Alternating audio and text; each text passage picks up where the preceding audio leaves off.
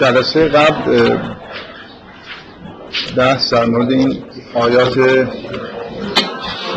مقدماتی سوره بقره رو شروع کردم.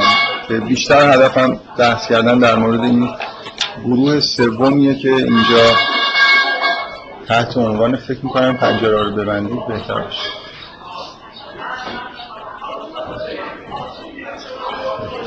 مربوط به انتخابات میشه؟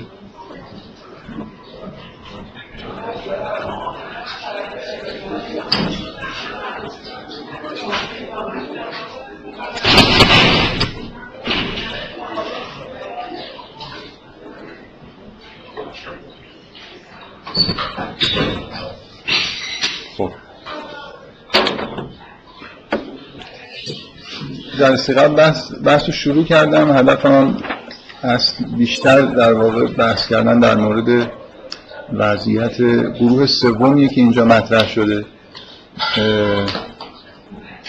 خوشبختانه یه سری بحثایی تو کلاس جلسه قبل شد و یه عده خورده مقاومت نشون دادن که این افرادی که اینجا معرفی شدن رو عینا مثلا معادله با منافقین به اون معنای متعارفی که تو ذهن آدما هست بگیریم یا نه. یعنی اینا آدمایی هستن که تظاهر به ایمان می‌کنن. به این معنی که معمولا در مورد افراد منافق فهمیده میشه کسایی که مؤمن نیستن. مثلا فرض کنید به دلیل منافعی که دارن حالا یه جوری ادای مؤمنین رو در میارن و قصد ممکنه خرابکاری داشته باشن.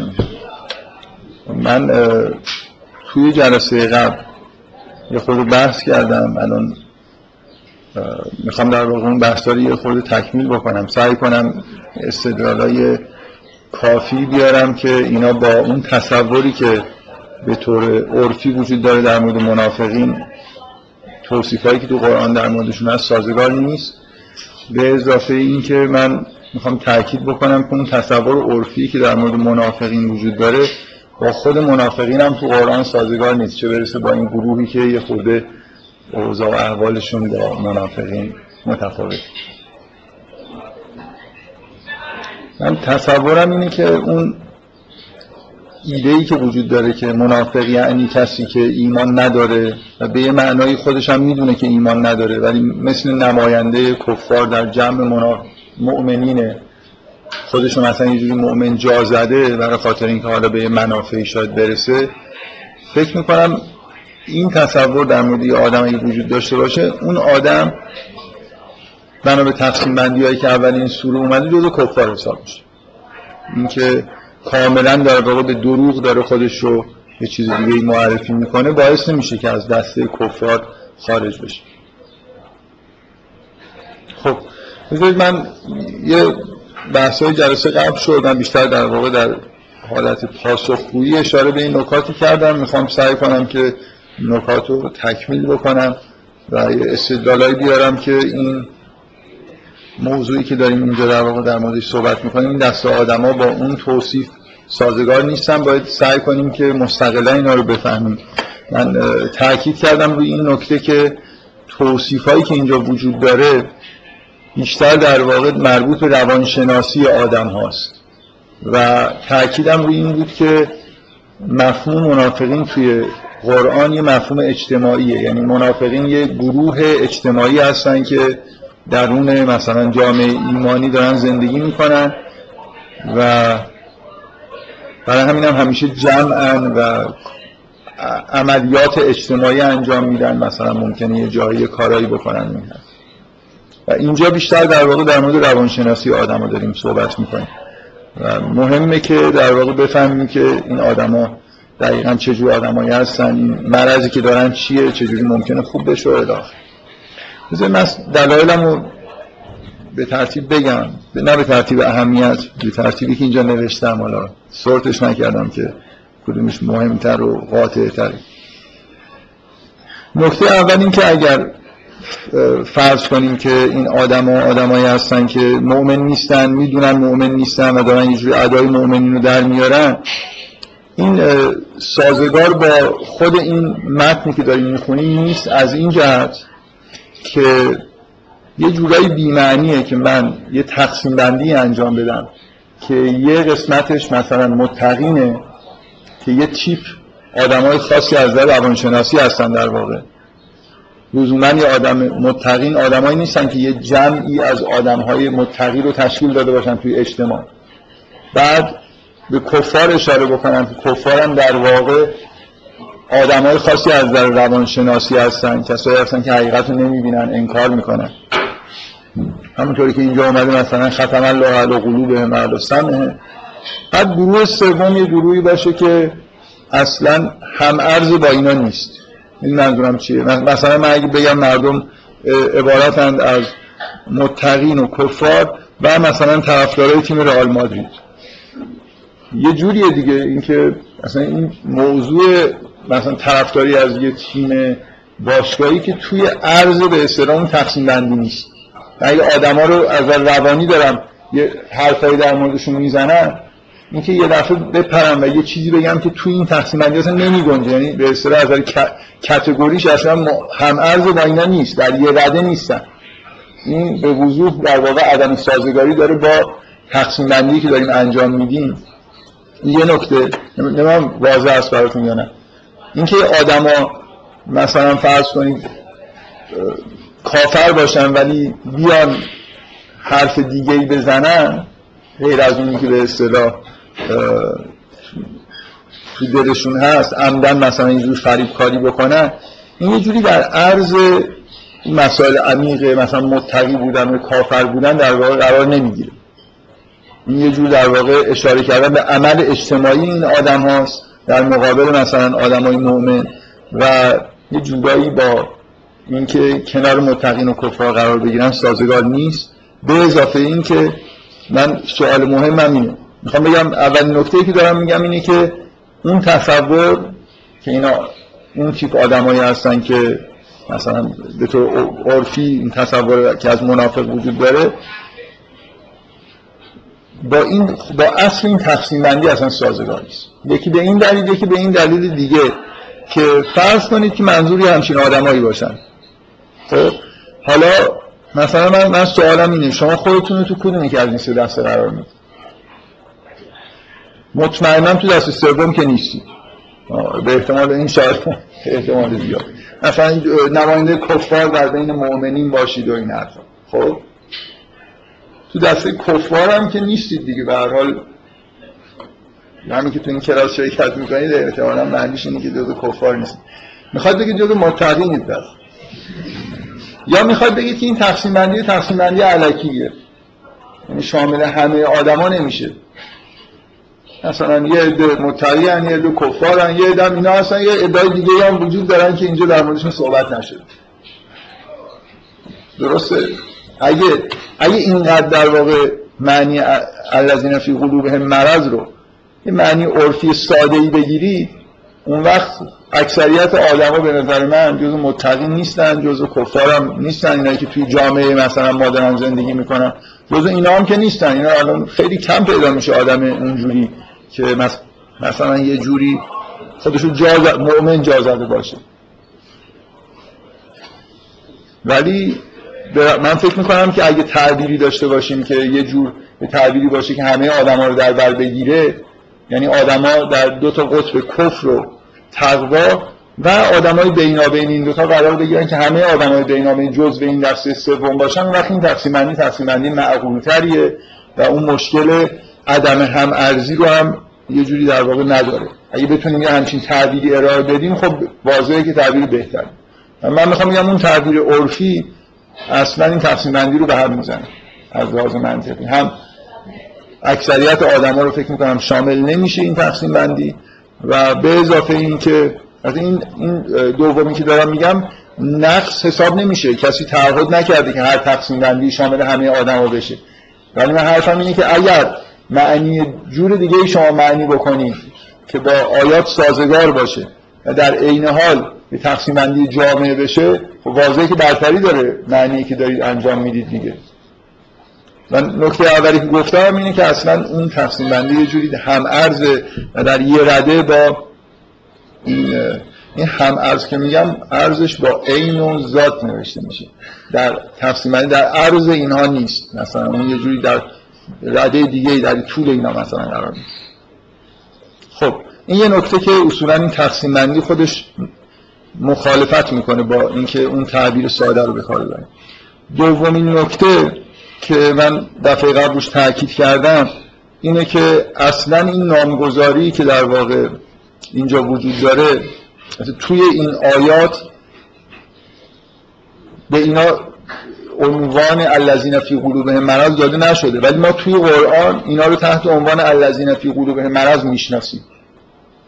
و طبعا ویژگی اصلیشون اینه که این نام براشون انتخاب شده. بنابراین ویژگی اصلی این آدم اینه که در قوای شناخت قلب هم توی قرآن جزو قوای شناختی حساب میشه. لهم قلوب الله یفقهون یه جور مرکز درک حساب میشه درک های عمیق. بنابراین اینا آدمایی هستن که مشکلات اینجوری دارن. نه اینکه مشکلشون این باشه که مثلا فرض کنید دارن ادا در میارن این حرفا. خب این بنابراین نامگذاری الذین فی قلوبهم مرض هم ما رو یه جوری فاصله میندازه با اینکه اون تعبیر رو قبول بکنیم.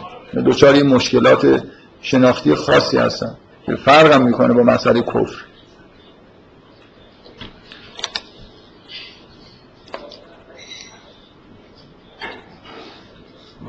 بعد من دفعه قبل باز یه نکته رو که اشاره کردم و روش تاکید کردم تمثیلایی که در انتها اومده.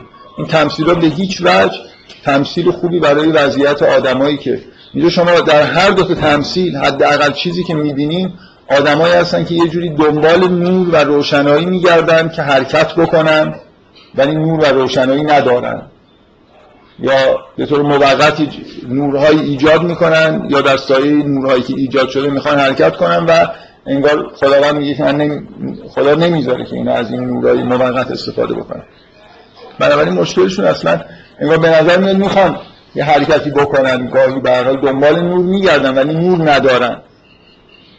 این غیر از اینی که مثلا اینا موجوداتی باشن که در اجتماع دارن فعالیت هایی می‌کنن. کاملا این تمثیل ها یعنی کسی که اون تعبیر رو برای این آیات میاره باید جوابگو این باشه که این تمثیل ها معنیش چیه.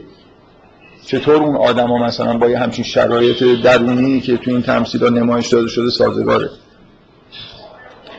نکته ای که الان فکر می‌کنم یادم نیست که جلسه قبلش اشاره کردم یا نکردم اینه که شما در مقدمه سوره بقره باید موضوعی رو تصور کنید که مطرح شده که با محتوای سوره بقره یه ارتباط خیلی عمیقی داشته باشه.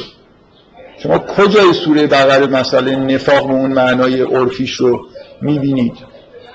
سوره بقره بیشتر در مورد مثلا بنی اسرائیل داره بحث می‌کنه. بنی اسرائیل که منافق اون شکلی نیستن که مثلا نماینده فرعون در چیز موسا باشن. همه تقریبا پیروان موسا اصولا همین کسایی هستن که به عنوان بنی اسرائیل دارن مورد خطاب قرار می‌گیرن.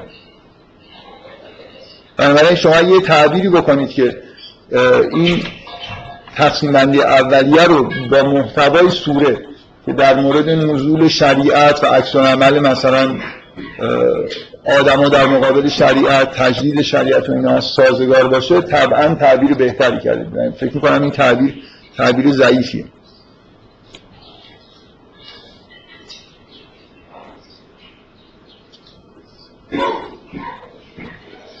خب بذارید من برای اینکه یه کار خیلی در واقع روشنتری انجام بدیم این واژه الذین فی قلوب مرض رو توی قرآن نگاهی بکنیم دیگه. فکر می‌کنم شاید بعضیاتون این کار رو از جلسه قبل حالا کرده باشید و کرده باشید فکر کنم من دفعه قبل اونقدر همه آیات یادم نبود. مثلا امروز که داشتم نگاه می‌کردم خب احساس کردم که حداقل یه آیاتی هست که خیلی سوال برانگیزتر است از اونایی که من دفعه قبل گفتم. مثلا این آیات. از یقول المنافقون والذین فی قلوبهم مرض. وقتی منافقین و اونهایی که در قلبشون مرض گفتن. اینکه اینا منافقین نیستن دیگه. تعبیر کردن این که اینا همون منافقینن تضاد داره اصلا با این آیه ای که منافقین و الذین فی قلوبهم مرض رو کنار هم دیگه میاره. و این یکی آیه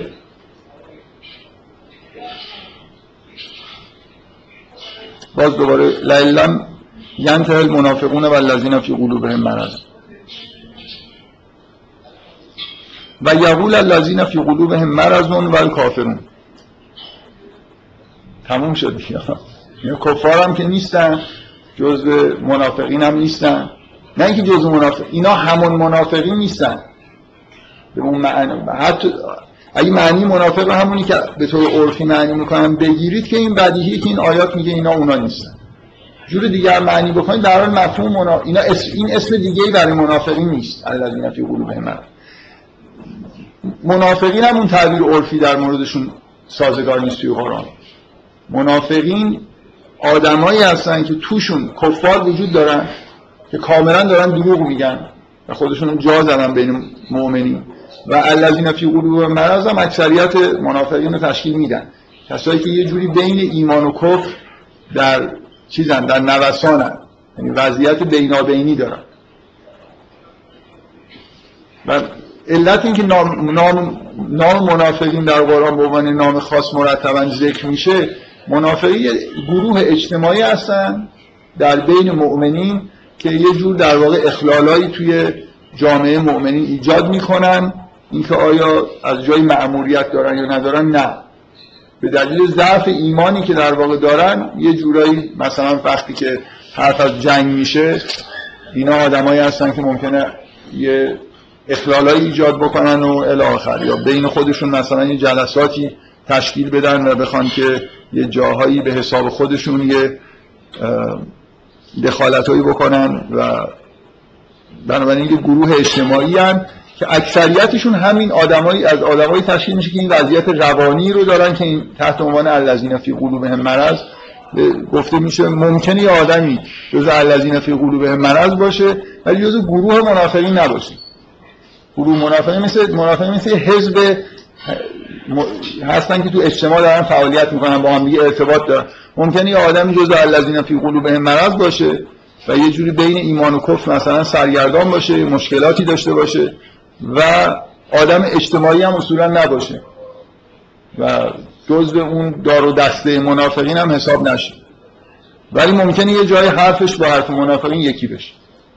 اینا به هر حال منافقین و الذین فی قلوب مرض اشتراک بزرگی به نظر می‌رسه این رو توصیف داره. ولی هم آدمای جزء منافقین هستن که جزء الذین فی قلوبهم مرض نیستن رسما جزء کفار حساب میشن.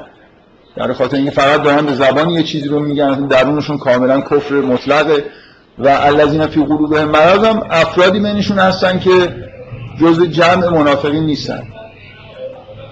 الذین فی قلوبهم مرض یه طیفی از از روانی طیفی هستن که بین متقین و کفار قرار می‌گیرن. ممکنه و به طور طبیعی انتظار اینه که الذین فی قلوبهم مرض آدمایی باشن که بعضی دارن به سمت تقوا حرکت می‌کنن. ممکنه چند روز دیگه جزو متقین بشن و بعضی هم به سمت کف دارن حرکت می‌کنن و ممکنه جزو کفار بشن. اکثریتشون هم یه جوری در واقع در بین در همین بینابین در نوسان هستن. و اون آیه هایی که اون تمثیل همین نوسان رو در واقع میرسونه دیگه. یه محیط رعد و برقی و روشن و خاموشی دارن. هی به اصطلاح توی تاریکی هم گاهی خود روشن میشه یه خود راه میرن وای میستن. در هر حال یه مشکلی در واقع دارن که انگاری حالت سرگردانی رو در واقع توشون می‌بینیم اما تاکیدم روی اینه که الذین فی قلوبهم مرض یه در واقع توصیف روانشناختیه به اصطلاح و منافقین یه جور در واقع پیده اجتماعی رو دارن داره توسط این واژه توصیف میشه. به این آیه دقت بکنید که میگه که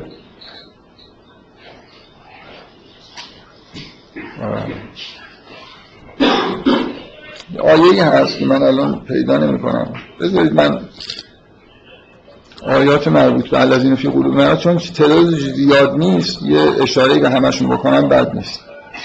بغیر از آیاتی که تو سوره بقره هست. مثلا فتر الذین فی قلوبهم مرضون یسارعون فیهم. این باز یه جور در واقع من حالا نمی‌خوام آیه رو از یقول المنافقون والذین فی قلوبهم مرض غر هؤلاء دینهم.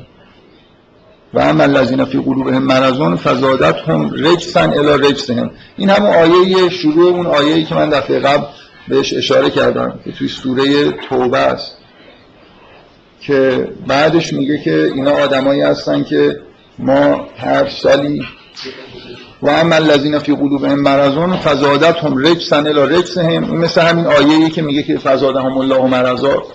کسانی که در قلبشون مرضه خداوند پلیدی رو بر پلیدیشون اضافه می‌کنه و ما تو و هم کافرون. و میمیرن در حالی که کافر. اولا یرون انهم یفتنون فی کل آمن مرتن او مرتین ثم لا یتوبون. آیا نمی‌بینی که آیا نمی‌بینند که هر سال دو بار یا یک بار یا دو بار مورد آزمایش قرار می‌گیرن ولی توبه نمی‌کنن. ولا هم یذکرون و متذکر نمیشن. بنابراین اینا یه آدمایی هستن که یه جوری برای در این حد مورد نظر هستن. این مثل همون لحظه که یه رعد و برقی نوری چیزی در واقع می‌بینن ولی حاضر نیستن که توبه بکنن. بنابراین به وضوح مشکلشون گناهکار بودن و یه جور در واقع سابقه بد داشتنی که باید ازش برگردن و جز گروه مؤمنین باشن. و اینکه وقتی میمیرن کافرن برای خاطر اینکه اینا در واقع یه جوری به اون شرایط من توصیف کلی که کردم این بود که برای خاطر اینکه این تقسیم بندی رو اگه بخواید تقسیم بندی جامع در نظر بگیرید گفتم ساده ترین توصیف اینه. مثل اینکه حقایقی وجود داره مردم یا این حقایق رو می‌بینن یا نمی‌بینن. اونایی که می‌بینن کسایی هستن که خب جزو متقین حساب میشه که غیب رو انگار دارن مشاهده می‌کنن به سمت غیب حرکت می‌کنن با غیب در ارتباط هستن و اون توصیف اولیه سوره بقره. اونایی که نمی‌بینن باز خودشون دو دستن. اونایی که نمی‌بینن و آگاهن که نمی‌بینن قبولم ندارن که چیزی هست که اینا نمی‌بینن. اینا جزو به اصطلاح کفارن. مخالف این هستن که چیزی وجود داشته باشه تکذیب می‌کنن. و کسایی هستن که تکذیب نمی‌کنن. یه چیزایی به هر حال ممکنه ببینن حتی. در سای روشن. و یه جورایی ادعای ایمان دارن. معنیش هم این نیست که می‌فهمن که ایمان چیه. آیا ما داریم؟ ممکنه. به نظر می‌رسه که اکثرا وضعیتشون اینجوریه که فکر می‌کنن جزو نه ولی جزو مؤمنین نیستن. ادعای ایمانشون کذبه. ولی نه به این معنا که دروغ آمدانه دارن دروغ میگن. اینجوری اگه نگاه کنید این سه دسته همه آدما رو شاملن. بر حسب البته تقسیم بندی ها مثل همه تقسیم بندی ها حالت فازی داره یعنی مرز بندی ها خیلی دقیق نیست. شما نمی‌تونید معنی دیدن و ندیدن رو خیلی روشن بکنید بگید که الان این آدم این با این رزولوشن مثلا اگه ببینه این دیگه جزء متقینه. اگه خود مثلا یه ذره رزولوشنش کم بشه این میشه جزء مثلا غیر متقین. مرزی وجود داره بین مثلا متقین و الذین فی قلوبهم مرض کسایی که دارن ممکنه در حال حرکت به سمت تقوا باشن. خود خود متقین یه حالت سیالی دارن همین توصیف که میگه که یؤمنون بالغیب به حالت مزارع میاره. مثل آدمایی هستن که دارن جذب شدن و دارن میرن اصلا به سمت لایه های پنهان وجود. یه چیزایی دیدن و نظرشون انگار جلب کرده. در همون جهت دارن حرکت می‌کنن و الذین فی قلوبهم مرض در حال سیر نیستن. در حال نوسان هستن. نوسان بین خوبی و بدی نوسان بین کفر و تقوا. و همه این توصیف که تو قرآن هست اینجوری اگه یه خود کلی تر نگاه کنید اینا همه معنی پیدا می‌کنه. اینا وقتی که میمیرن جز کسایی هستن که به اون حقایق رو ندیدن و یه جوری در پرده در واقع بودن و از دنیا رفتن. بنابراین جزء به اصطلاح میشه صفت کافر رو در موردشون بکار. در واقع اینا حقیقتشون بیشتر جزء اونایی که ندیدن دیگه. یعنی تو اون تقسیم بندی به نظر اینجوریه. کسایی که دیدن و ندیدن با شرایط اینکه مرزی خورده برای حالت فازی داره. اونایی که ندیدن کسایی که تکسیب می‌کنن کسایی که تکسیب نمی‌کنن. و یه جوری ادعای ایمان دارن. شما حالا در خود این آیات می‌بینید که این ادعای لزوما این شکلی نیست که ادعای دروغ باشه آگاهانه دروغ میگن. باز دوباره لیجعل ما یلغ الشیطانو فتنة للذین فی قلوبهم مرض. اینا می‌تونید آیا این تو سوره حج افی قلوبهم مرض اون امرتابو آیا در قلبشون مرض یا شک کردم یا مثلا اون آیه‌ای که من دفعه قبل بهش اشاره کردم در اینکه نشون بدم که وضعیت این آدما در واقع وضعیت آدماییه که یه شرایط روانی خاص دارن. برای خاطر اینکه اگه مسئله یه مسئله اجتماعی باشه یه جوری این آیه معنی خوبی پیدا نمی‌کنه. میگه ف... به زنان پیغمبر دستور میده که فلا تخزعن بالقول فیتمع الذی فی قلبه مرض. در کلام خودتون خضوع نشون ندید برای خاطر اینکه اونایی که در قلبشون مرض هست طمع می‌کنن.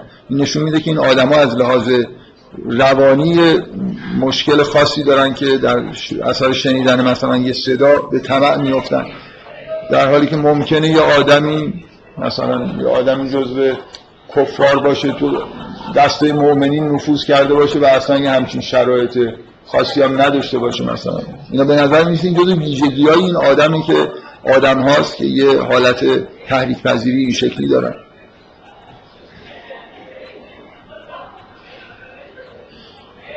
فایز این آیه خیلی آیه جالبیه. فایدا انزلت صورت محکمه و ذکر فی القتال. وقتی که سوره محکمی نازل میشه و درش حرف از جنگ و قتال میشه رأیت الذین فی قلوبهم مرض این آدمایی که در قلبشون مرض هست رو می‌بینی.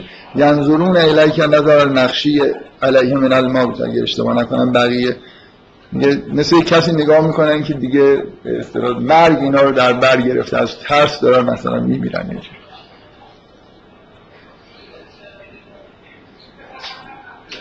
اینا نفوذی نیستن که مثلا توی همچین شرایطی بخوان اگه جنگ شد برن طرف مثلا کفار و این حرفا. اینا واقعا جز همین جمع مؤمنین نشستن و دارن کار می‌کنن. خودشون هم جز مؤمنین می‌دونن ولی ایمان واقعی ندارن. دیگه بله. یه لحظه اجازه بدید من ببینم اگه نکته خاصی هست. خیلی هم طولانی نشه. دیگه بقیه ها یه چیزایی مشابه اینه. به هر حال اینا توصیفایی که توی آیات دیگه هست مخصوصا اینکه همراه با منافقین بعضی جاها به عنوان یه گروه دیگه انگار دارن ذکر میشن نکات مهمیه که باید بهش دقت کرد بفهم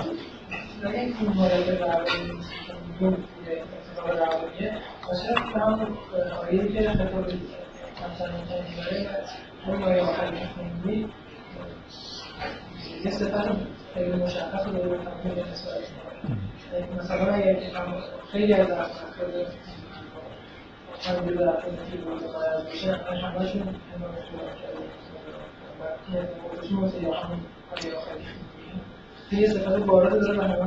خب مثلا وقتی یه آدمی ایمان به آخرت به معنی واقعی کلمه نداره از مرگ و قتال اینا میترسه دیگه. فکر مراتب که آره صد درصد همه این سه دسته مراتب دارن. یعنی هم کفر رو کلا قرار نیست که هیچ تقسیم شما در مورد مثلا مجموعه آدما انجام بدید و یه جوری مراتب نداشته باشه همه همه حالتهای آدم آدمیزاد شدت و ضعف داره. یعنی ویژگی آدم بنابراین هر جور صفتی رو شما نسبت بدید شدت کفر خودش در درون کفر شدت و ضعف مطمئنا وجود داره. در همینی که تو مرزای حالتهای اختشاشی به وجود میاد.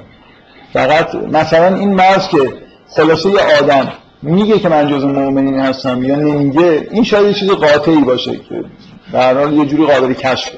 ولی وقتی که در مورد حالات روانی دارید صحبت می‌کنید یه جورایی اختشاش به وجود میاد.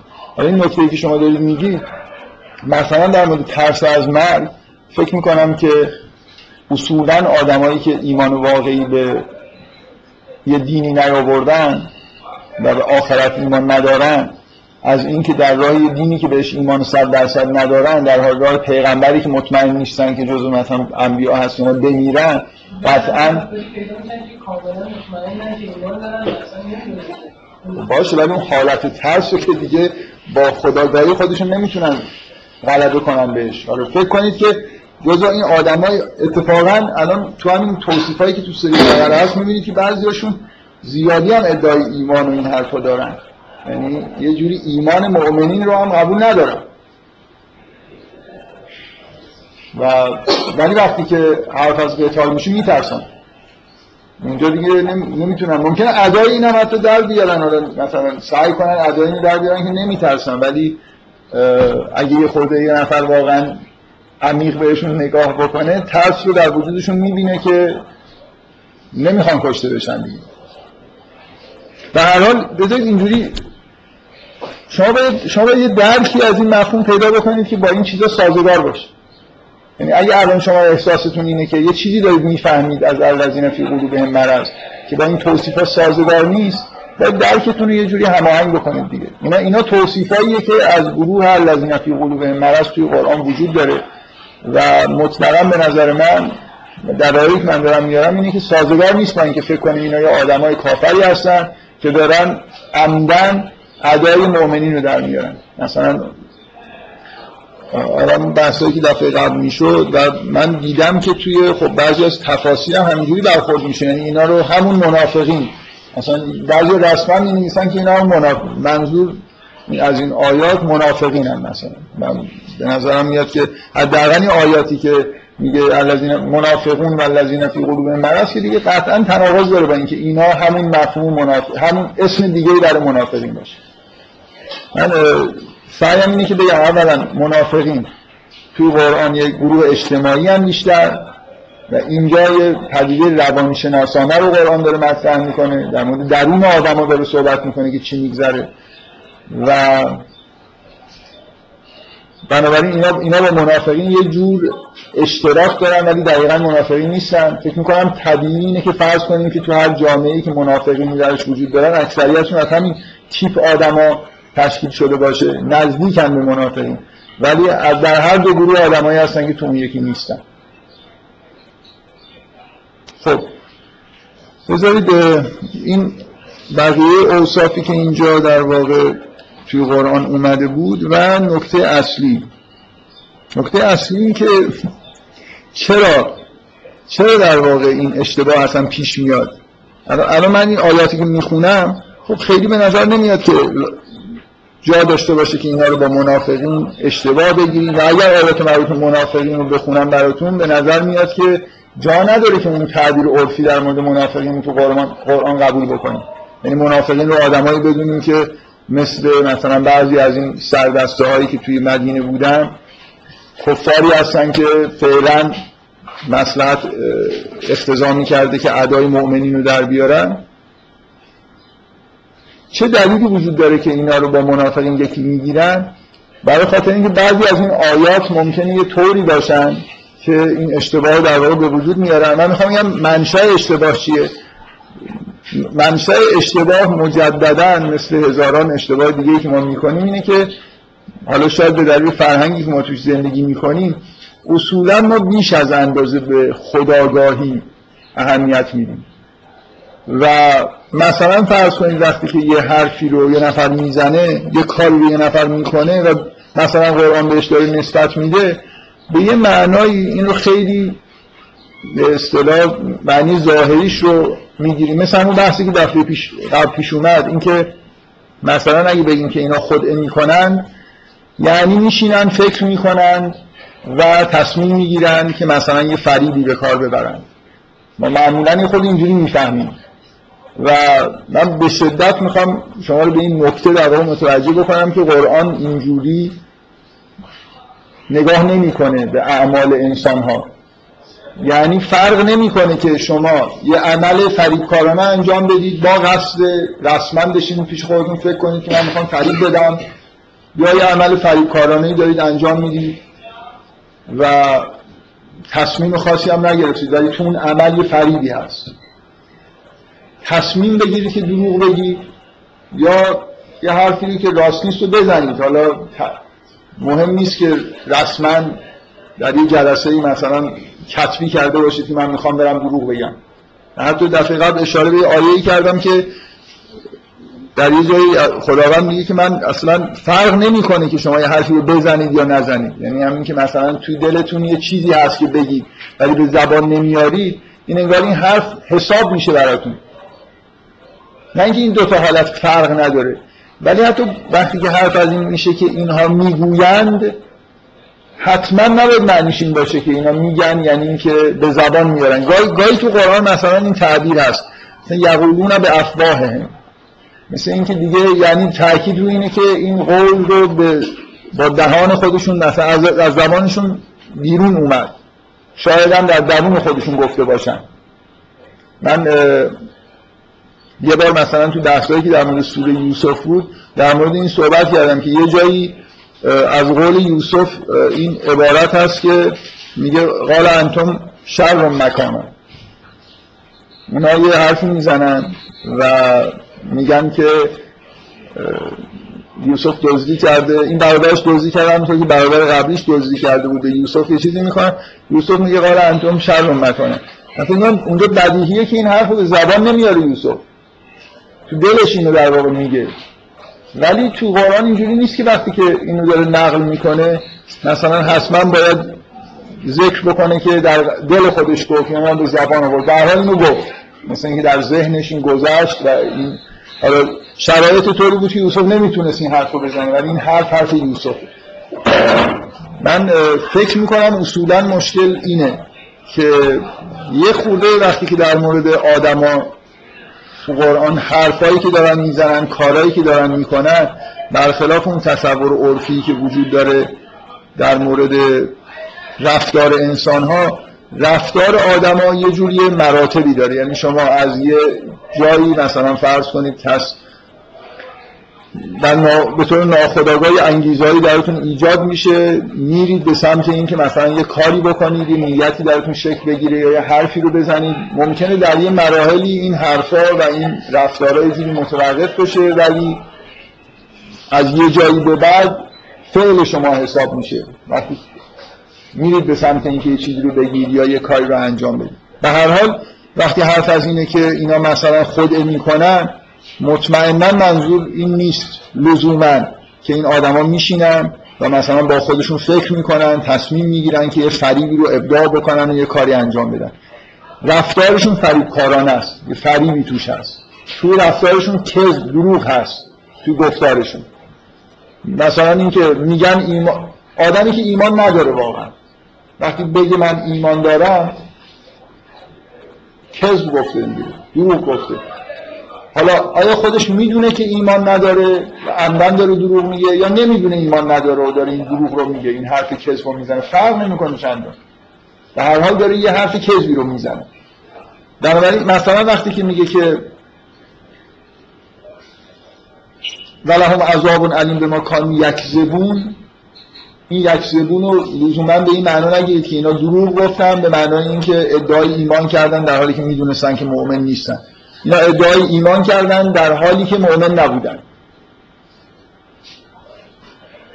تو اولین توصیفشون اینه و من الناس من یقول آمنا بالله و بالیوم الاخر و ما هم به مؤمن این کارا می‌دونن جز مؤمنین هستن یا نیستن جز توصیفشون نیست.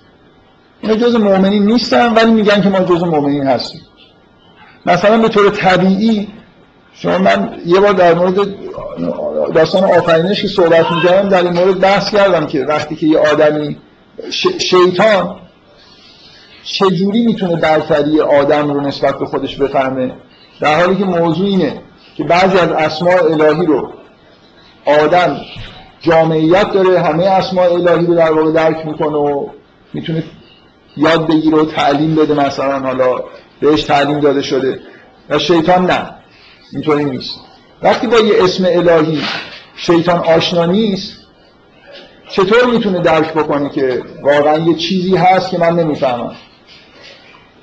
یه خود سخته که وقتی شما یه چیزی رو احساس نکردید و نفهمیدید بفهمید که یه چیزی اونجا هست که نفهمید. من یه واقعا یه خودش دیر تجربه ای که برام به وجود اومد توی زندگی مثلا دانشگاهی این بود که آدمایی که یه جوری بی سواد و کم سواد هستن و ادعای سواد می‌کنن خیلی هاشون در همین شرایط صدق می‌کنن. یعنی واقعا فکر می‌کنن با سوادن. و من یه تجربه ای که برام به وجود اومد این بود که یه جوری مثلا احساس کردم که واقعا وقتی یه نفر هیچ وقت هیچ چیزی رو خیلی عمیق نفهمیده شاید راحت نباشه درک بکنی که دیگران یه چیزایی رو خیلی عمیق‌تر می‌فهمن. این منظورم چیه؟ جوری سخت یه آدمی که فهمش توی لول گیر کرده راحت بفهمه و قبول بکنه که آدمای دیگه هستن که توی لول خیلی بالاتری دارن درک می‌کنن. شما همین الان کجا می‌فهمید که مثلا درسی رو که در یه حدی فهمیدید و فکر می‌کنید خیلی خوب فهمیدید؟ آدمایی نیستن که خیلی خیلی عمیق‌تر و روشن‌تر از شما اونجا دارن چیزی رو درک می‌کنن. مثلا تو ریاضیات در زمینه هندسه. فکر می‌کنم درک هندسه خیلی مراتب داره. و فکر نمی کنم راحت باشه که یه نفر برای خاطر اینکه یه چیزی خیلی شهود می‌خواد بعضیا می‌بینن بعضیا نمی‌بینن. مثلا وضعیت من یه بار یه مثال یه تجربه شخصی بزنم از دیدن من. تو اولین جلسات فکر می‌کنم و نمی‌دونم در جلسه بین یک تا در مورد همین مسئله شناخت یه تمثیلی استفاده کردم در مورد دیدن اون چیزایی که بهش می‌گفتن تصویرهای سه بود. اینکه یه تصاویری بود یه ما خیلی مد شده بود. توی نشریات چاپ می‌کردن یا حتی فکر کنم جداگانه میفروختن که اگه شما با یه ترتیب خاصی بهشون نگاه می‌کردید تصویرهای در هم و برهمی بود. و یه جور خاصی نگاه می‌کردید یه نقش برجسته خیلی زیبایی رو توش می‌دیدید که خیلی تجربه جالبی بود دیدن این نقش خیلی شفاف و روشن و قشنگی که اونجا هست. بعد من یه تجربه یادم نیست که اون در مورد این صحبت کردم یا نه؟ یعنی اینکه موضوع صحبت اون موقع این تیپ افراد نبود. فرق بین دیدن و ندیدن و این حرفا بود در مورد حقیقت. من یه با یه شخصی آشنا بودم که خیلی زود این تصاویر می‌گرفت و میگه این مثلا فرض دلفینه اینو نگاه میگه بعد به من می‌گفت که اون کاری که تو می‌کنی که نمی‌دونم مثلا می‌گیری جلوی چشم تو حرکت میدی تا کم کم تصویر رو ببینی اون لازم نیست. و اگه چشمات رو به هم دیگه نزدیک بکنی واقعا این کار نمی‌کرد. همین تصویر رو نگاه می‌کرد می‌گفت این دلفینه و خیلی عجیب بود خیلی سریع هم نسبتا درشش میده یعنی چشمات هم به هم نزدیک بکنی همون اتفاق میفته بعد من این کاری کردم. و اتفاقی که میافتاد این بود که اون تصویر رو می‌دیدی. ولی نه با اون کیفیت جالب و خاصی که با اون روش می‌دیدی بیشتر در واقع تو رفتگی می‌دیدی. بنابراین تشخیص می‌دادی که مثلا یه دلفین. ولی اصلا اون کار اصلی رو که انجام می‌دادی این دلفین مثل یه حالت براق و شفافی از تصویر میومد بیرون. یه حالت خیلی زیبا و جالبی داشت. و این آدم در تمام این مدتی که به سرعت این چیزایی دیده بود نفهمیده بود که هیچ وقت ندیده واقعا این تصویرهای سه‌بعدی اون پشت است. برای اینکه حاله از این چیزو می‌دید و ازش هم میپرسیدن مثلا می‌گفت این دلفین آره می‌گفتن دلفین شیر شیر آره یه چیز دقیقا برعکس یه چیز فرو رفته چیزی می‌دید. که اصلا اون حالت براقی و شفافیت نداشت. ببینید چجوری این آدم می‌تونه تا یه نفر نیاد و بهش مثلا ثابت نکنه این خیلی سخته دیگه. تا یه حدی آدم می‌تونه مثلا یه عمری همین چیزی ببینه و نفهمی که یه چیز دیگران این چیز دیگه دارن می‌بینن. و اینکه تا وقتی حرف زدنه که خب این شاید روی سریعتر هم مثلا این تصاویر رو داره می‌بینه. اینکه دیگران اینو واضحتر دارن می‌بینن یا نمی‌بینن و یکی باید بیاد مثلا براش دقیقا تو اینجا خیلی توضیحش ساده است و اینکه میشه بهش گفت که ما برجسته می‌بینیم. خب اون نگاه می‌کنه می‌بینیم نه من مثلا فرو رفته می‌بینم. ولی ممکنه که یه روش دیگه ای داره به کار می‌بره برجسته می‌بینه. فقط وضوحش به اون زیبایی و وضوحی که دیگران می‌بینن نیست. حالا چجوری می‌خوای بهش بگی که تو ما واضح تر می‌بینیم تو واضح نمی‌بینیم؟ هر کی بگی اونم فکر می‌کنه همینو داری می‌بینی مثلا شاید داری اقراق می‌کنی. یه آدمی که ایمان نداره و اون تجربه خاص ایمان آوردن رو از روانی تجربه نکرده چطوری می‌تونه بفهمه که یه آدمی که مثلا ایمان به معنای واقعی داره الان حالش چجوریه؟ وقتی میگه من مثلا وقتی داره نماز می‌خونه وقتی داره با خدا ارتباط برقرار می‌کنه وقتی میگه من خدا رو قبول دارم ایمان آوردم یعنی چی؟ چقدر وضوح داره این چیزی که داره در موردش صحبت می‌کنه؟ خب من فکر می‌کنم این نکته هم اینجاست یعنی این تقسیم بندی به این دلیل تقسیم بندی جامعیه که داره در مورد همین صحبت می‌کنه که بین بین مؤمنین آدمایی هستن که ادعای ایمان دارن قصد فریب به معنای آگاهانه رو ندارن و خیلی هاشون نمی‌دونن که ایمان چیه. بنابراین لحظه ای که میگه من جزو مؤمنین هستم فکر می‌کنه شاید داره راست میگه ولی این حرف دروغه. این حرف کذبه. این آدم به اون تجربه مثل اون آدم اگه بگه این تصاویر سه رو می‌بینم داره کذب میگه. برای اینکه اون تصاویر سه رو به معنای واقعی کلمه نمی‌بینه. چیزهایی داره می‌بینه. مثل این آدما که توی سایه روشنا و رعد و برقای ممکنه حال چیزهایی ببینن واقعا. یه جوری ممکنه این آدما به یه معنایی مثلا با استدلال های عقلی براشون ثابت شده باشه که مثلا خدا هست. ولی این ایمان آوردن نمیشه. خب یه آدمی که با استدلال فلسفی اعتقاد پیدا کرده به اینکه خدا هست این لزوما جز مؤمنین حساب نمیشه. اگه بگه من ایمان دارم این حرف می‌تونه کذب حساب بشه دیگه. برای خاطر اینکه اون تجربه ای که بهش بشه گفت ایمان آوردن اون رو در واقع تجربه نکرد. حالا اینکه این اگه این تعبیر رو قبول بکنید این حالتی که اینا یه طیفی از آدما هستن کاملا مشخصه دیگه. مثل اینکه شما بگید آدمایی اصلا دقیقا وصل به کفارن یعنی قلبشون هیچ چیزی درش انگار منعکس نشده و یه آدمایی هم به اینکه ایمان بیارن و هر بر حسب اینکه چه مقدار در واقع درک شهودی دارن و واقعا یه حقایقی رو درک کردن توی این بینابین اینجور آدم ها قرار میگن. بفهم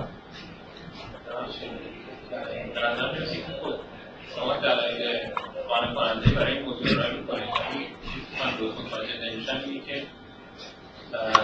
خودعه یه وضعیت کاملا ناخودآگاه که شما ازش صحبت می‌کنید با یه جور میل خطایی یا یه جور به طور معبد حقیقت رو بازتاب دادن چه فرقی می‌کنه؟ این خودعه کاملا ناخودآگاه فرقش مثلا با اشتباه چیه؟ بفهم به حوال مطالبات احتمالا یک بخشی از امکان رو در مقابل اون یکی دوبار که آزمایش میشن خودشون نشون میدن خب. خودشون رو قانع ممکنه بکنن که نه اوضاع خوبه این می‌تونه خورده باشه. اینکه این آدما به تعبیری که تو این آیات هست یه جوری زلالت رو به هدایت مبادله کردن. مثل در بازار هدایت بهشون عرضه شده زلالت بهشون عرضه شده و اینها زلالت رو انتخاب کردن. بنابراین به یه معنای خب در یه سطوحی یه فعلی رو انجام دادن که می‌تونستن انجام ندن. این شکلی نیست که هیچ وقت همه مثلا این چیزا در ناخداگاهشون در, در عدم دسترسشون بوده در واقع گذشته. یه چیزی حداقل مثلا اینکه سالی دو بار یکی دو بار آزمایش میشن توی لحظه هایی مثل اینکه هدایت بهشون عرضه میشه می‌تونن بیان این ور و در راه اینکه به این سمت برسن در واقع قرار بگیرن. ولی یه جاذبه هایی وجود داره که اینا رو در واقع سر جای خودشون نگه میداره یا به سمت ره قرار میداره و نمی‌دونم حالا اینکه در استفاده از فعل خدعه مثلا من دفعه قبل اینجوری استدلال کردم برای اینکه این خدعه رو اگه بخواید خداگاه کاملا تعبیر بکنید اشکالی که پیش میاد اینه. که خب. معنای خود ناخداگاه رو روشن نیست این مثلا کسی که گناه می‌کنه یا میل خطایی داره آیا یه جوری وضعیت روانیش اول خوده ناخداگاه بوده و بذارید یه لحظه اجازه بدید. شما اینو براتون روشنه که یه آدمی کذب میگه ولی اراده نمی‌کنه که کذب بگه. کافیه که حرفی بزنه که مطابق با حقیقت نباشه. ولی اینکه اراده کرده باشه که حقیقت رو بگه. این هم کذب حساب میشه. رفتار فریبکارانه در واقع یه جور تعمیم همین مفهوم کذب دیگه. و شما, شما رفتار، رفتاری آدم ممکنه گول زننده باشه. اصلا میل نداره که از اموالش چیزی رو انفاق بکنه ولی داره این کارو می‌کنه. تظاهر داره می‌کنه. کارهای ریاکارانه همه توش فریب هست. خب؟ شما فکر می‌کنید آدمای ریاکار میشینن تصمیم می‌گیرن که برن فردا یه ریایی بکنن؟ یا نه آدم ریاکار که در واقع آدم فریبکاریه به نوعی مثل همون دروغ گفتن به اصطلاح بدون اراده است دیگه. کارهای انجام میده در یه لحظه مثلا فرض کن جلوی یه عده که می‌رسه یه دفعه بخششی می‌کنه و خیلی هم ممکنه تو اون لحظه احساس بکنه که داره واقعا بخشش می‌کنه. ولی انگیزه واقعیش اینه که مردم مثلا تحسینش بکنن. یعنی اکثریت قاطع آدم ریاکار قبول ندارن که ریاکارن یعنی تصمیم نمی‌گیرن که کارهای ریایی انجام بدن. وقتی یه نفر داره اینا رو نگاه می‌کنه نمازشون خود طول می‌کشه. ولی توی خلوت مثلا می‌خونن ولی مثلا خیلی سریع تموم میشه. حالا اگر بهش بگی طرف احساسش این نیست که اراده نکرده که این کارو بکنه. مردم که وقتی دارن نگاهش می‌کنن مثل اینکه یه نیرویی پیدا می‌کنه. واقعا حتی ممکنه یه حالی پیدا بکنه این لحظه و نمازش کش پیدا بکنه و بگه که من اصلا تحت تاثیر این حالتی که به این رست داد. این حالت از کجا اومده؟ انرژی که از نگاه مردم مثلا در یه دفعه باستاب پیدا کرده. بنابراین رفتار خود آمیز، فریب آمیز، ریاکاری اینا همشون مثل کز می‌تونه در واقع حالتهای بین خداگاهی و ناخداگاهی داشته باشه. من فکر می‌کنم واقعا باز ما اصلا کلا فرهنگمون اینجوریه که به خداگاهی خیلی اهمیت میده. من بارها به مناسبت های مختلف با آدما مجبور شدم در این مورد بحث بکنم. که شما اشتباه می‌کنید اگه فکر می‌کنید که آدمایی که مثلا بدن هر کاری که دارن می‌کنن اینا واقعا احساس می‌کنن دارن کار بد می‌کنن. خیلی به نظر خیلی نادر آدمی که قبول بکنی که آدم بدیه. یعنی جنایت کارترین آدمان یه جورایی برای خودشون توی دنیایی می‌سازن یه در در واقع در همینی که اینجا حرف از اینه که اینا دارن خودشون فریب میدن. در درون این آدمای دنیای خیالی در واقع به وجود میاد که توش آدم خوبی حساب بشن. و مثلا آدم ریاکار که من فکر می‌کنم اکثریتشون تو آدمای مذهبی کلا تو جوامع مذهبی ریاکاری یه چیز دیگه یه به اصطلاح سندروم خطرناکیه که هر چقدر این جمع مثلا ایدئولوژیک تر باشه ریاکاری توش یه حالت اپیدمی بیشتری پیدا می‌کنه. یعنی من منظورم می‌فهمید یا نه. من, من یه بار یه تجربه ای که داشتم در دوران نوجوانی خودم مدرسه که می‌رفتم یه کتاب خوندم از یکی از علما درباره ریا این کتاب خیلی به من تاثیر بدی گذاشت که این توی مثلا حوزه علمی چی میگذره؟ در خاطر اینکه پر از مثالایی بود که مثلا می‌دونید از چیه برای اینکه شهودیش بکنه هی مثال می‌زد که مثلا اینطوری نباشید که نمی‌دونم طلبه ها میان کاملا اینجوری خطاب به بیشتر اطرافیان خودش انگار نوشته بود کتابو.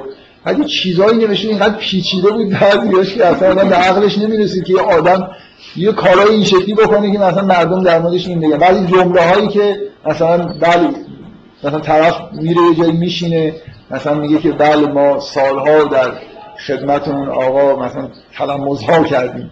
بعد مثلا می‌گفت یعنی شروع می‌کنه از اون آدم تعریف کردن برای خاطر اینکه یه جوری خودش رو نشون بده که چقدر اون آدم نزدیکه. و هزار تا چیز مثال عجیب و غریبی دیگه. من واقعا فکر می‌کنم دقیقا هم اینطوریه. توی محیط مثلا فرض کنید حوزه علمیه که مثلا مشروب خوردن گناه حساب نمیشه. اونا که مشروب نمی‌خورن. معمولا فکر کنم دیگه این جزء بدیهیات اونجا میگم هر مجامع مذهبی وقتی که یه جایی یه آدمایی خیلی به دلایل دینی دور هم دیگه خطری که تعذیرشون می‌کنه مثلا ریاست در جایی که همه آدمای ارزش‌های کاملا استانداردی رو پذیرفته باشن حالا جا پیش میاد به اصطلاح راه باز میشه برای اینجور فسادا دیگه. اگه جامعه ای باشه که ارزش تثبیت شده توش وجود نداشته باشه. مثلا شما الان بخواید در مدام نماز بخونید جامعه اینطوری که بعضی که شما رو نگاه می‌کنن موقع نماز خوندن ممکنه به نظرشون یه کار دارید می‌کنید بعضی ممکنه به نظرشون بیاد کار خوبی دارید می‌کنید این نگاه آدمایی که شما رو دارن نگاه می‌کنن تاثیر خاصی ممکنه رو شما نذاره. فقط انرژی از یه طرفی که داره نگاه می‌کنه ممکنه اون اون نگاه تاثیرش شما این باشه که زودتر نماز تموم بکنید برای اینکه داره احساس می‌کنه شما داره مسخره می‌کنه. در یکی دیگه ممکنه با تحسین داره شما رو نگاه می‌کنه. یه جوری این نیروهایی که از جامعه بهتون وارد میشه هم یه خونسا می‌کنه ولی وقتی یه جمعی به وجود بیاد که همه چی همه ارزش همه یه چیز رو ارزش می‌دونن بعد راه برای تظاهر کردن به اون ارزش باز میشه دیگه. یعنی جامعه انگار یه چیزی رو از شما می‌خواد و یه نیرویی در شما ایجاد می‌کنه که اون کار رو در جمع انجام بدید در حالی که واقعا اهل این کار نیست. برای این مفهوم خدعه به معنای ناخودآگاه شما هر رفتار غیر واقعیه که از وجودتون صادقانه صادر نشده باشه. یعنی بفرم مثالی که در کز زده مثلا به نظرم خوبه ولی بقیه مثالی که به نظرم درجه خداگاهیش خیلی بیشتره. بیشتره من اینه که خود ناخودآگاه این که شما توصیف کردین خیلی هر جور مثلا کار اشتباهی رو شامل میشه. یعنی من هر مثلا گناهی هم حتی مثلا بکنم با احساس کنم کار درستی کردم. پس یه جور فریبکاری روش هست خب؟ و این خیلی فکر می‌کنم. نه یه خود یه خود اجازه بدید. وقتی شما یه گناه دارید می‌کنید مثلا دارید کسانی که جز الذین آمنو هستن رو فریب می‌دید. شما وقتی یه کاری می‌کنید که جز ارزش های ایمانی حساب میشه ولی اون کار به طور طبیعی ازتون صادر نشده دارید خدعه می‌کنید. کاری اشتباه رو نه. نه نه نه نه. مسئله اینه که شما این چیزی که اینجا داره در موردش بحث میشه شما, شما یه خود دارید خیلی تعمیمش می‌دید کا- کارهای ریاکارانه. رفتارهای ریاکارانه رفتارهایی که نیرنگ توشه به این معنا که من یه کاری انجام میدم که مورد قبول جمع مؤمنینه مثل طول دادن نماز روزه گرفتن. یا هر کار دیگه ای که ممکنه جمع مؤمنین رو فریب بده. در حالی که این صفت طب... کار طبیعی من نیست. اینکه اراده نه اینکه اراده بکنم که این آدما رو خداگاهانه گول بزنم اینکه تو جمع مؤمنین رفتارهایی از من سر می‌زنه که مطلوب اوناست. گناه کردن لزوما که اینجوری نیست.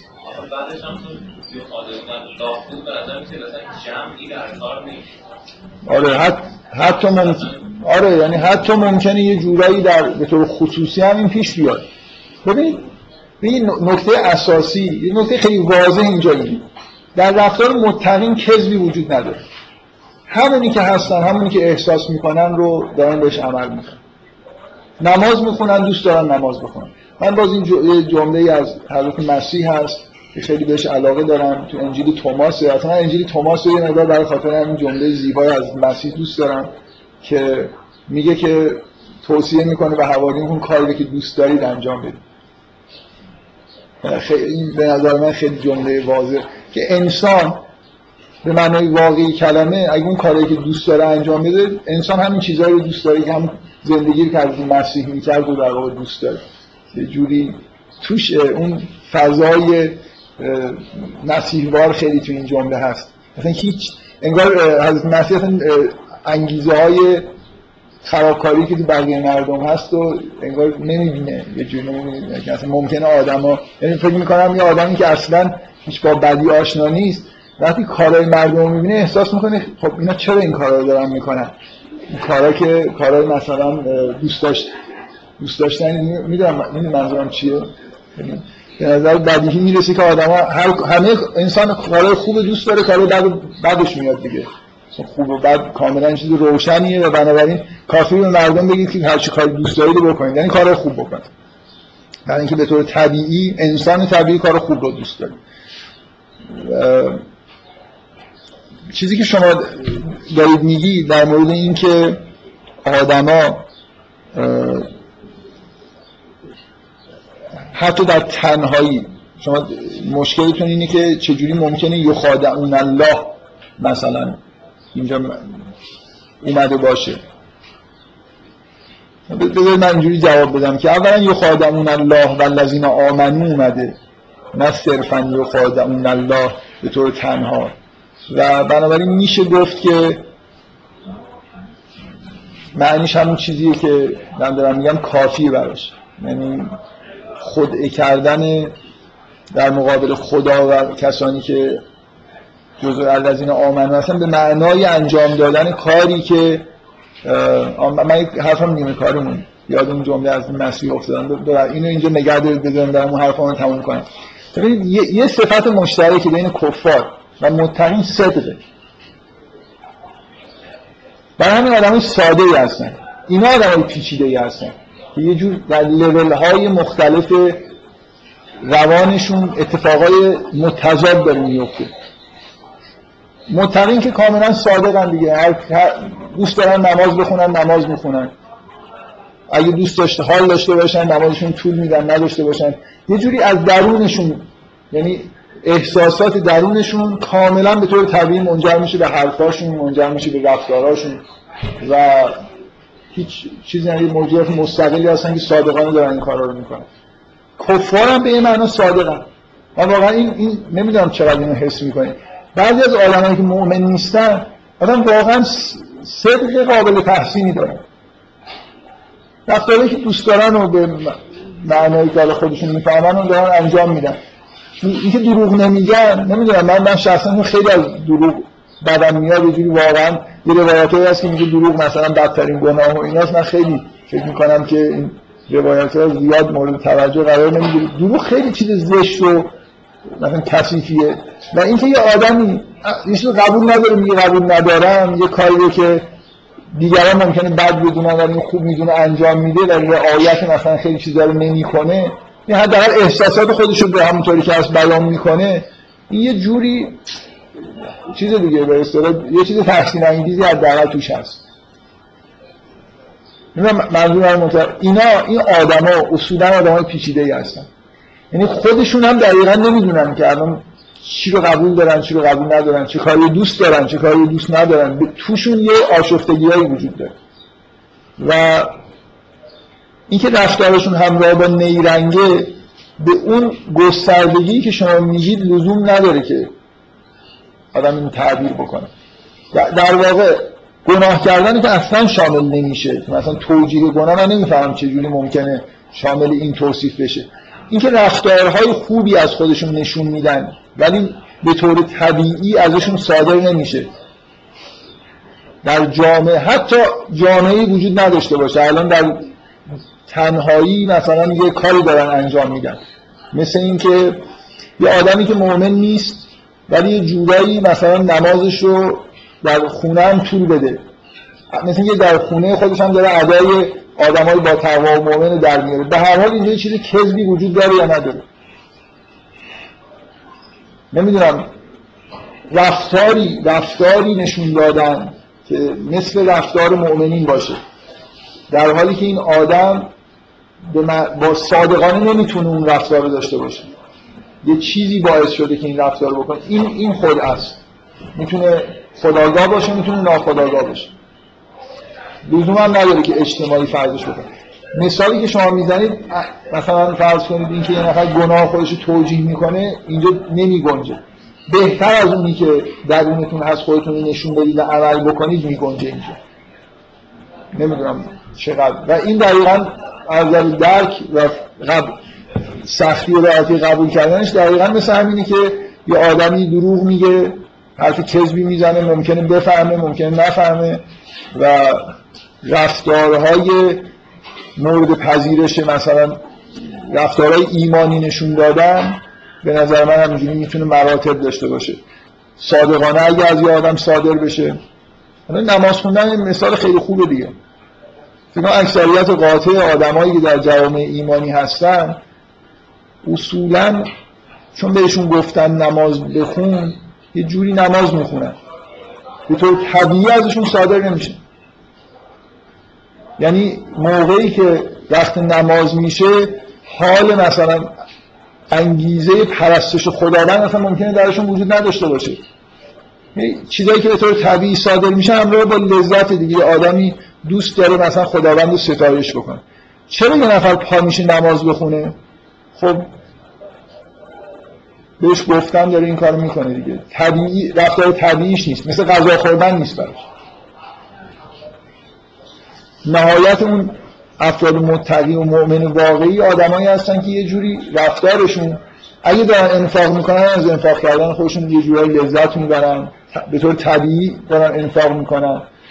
یه جوری می‌فهمن که باید انفاق بکنن اینجا جای انفاق کردن این کارو می‌کنن نماز می‌خونن همه رفتارشون دلشون در واقع با اون رفتارشون با گفتارشون یکیه. خب اکثریت آدم اینجوری نیستن. اکثریت آدم توی این تیف قرار می‌گیرن که به مراتبی از کذب در رفتارشون وجود داره. نماز نوعی از لذت به حال می‌بره. مثلا لذت امنیت در جمع. دلیل هر کی لذت از امنیت در جمع می‌بره حتما جز همین گروه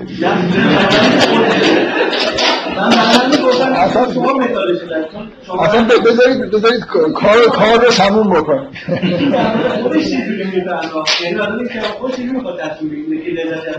ببینید الذین فی قلوبهم اصلا چه این پدیده چجوری ایجاد میشه و چرا این آیات به شدت با مسئله سوره بقره در ارتباطه؟ الذین فی قلوبهم مرض مثل همین مسئله بالغ و والده. اینا آدمایی هستن که مذهبشون از والدشون گرفتن. کلی ترین توصیفش همینه. یعنی در یه جامعه ایمانی به دنیا اومدن احتمالا. یا ممکنه به دنیا نیومدن بعدا این جامعه ایمانی شده. و یه جور یه نیروی اجتماعی یه چیزی از بیرون اینها رو دعوت کرده و دارن یه کارهایی رو انجام میدن برای خاطر اینکه بهشون گفته شده یه کارهایی رو دارن انجام میدن برای خاطر اینکه فکر می‌کنن درسته کشف نکردن درسته. و حالا شما سوالتون اینه که چجوری این آدما می‌تونن بفهمن که کدوم دسته قرار دارن؟ شما شما نگران شما نگران نباشید. حتما تو این دسته شما توصیف های متقین رو بخونید ببینید که واقعا خب این مثلا اون چیزاست دیگه مثل این تصویر سوادی خود سخت باشه. من اینو شوخی گفتم شاید چند جور متقین از این چه می‌دونید فرصا احتمالش کم در حال ببینید کل ماجرا اینه. چرا این با مسئله بقره در ارتباطه. برای اینکه نزول شریعت که این آدم ها رو ایجاد می‌کنه. قبل از اینکه دین جامعه دینی تأسیس بشه آدما اکثریت قریب اتفاق جزء کفارن ادعای ایمان هم نمی کنن آموزش دینی هم ندیدن. والد دینی اصلا وجود نداره. یه آدم استثنایی مثل ابراهیم هم جزء مؤمنینه که صدق صدق محض دیگه رفتار ابراهیم.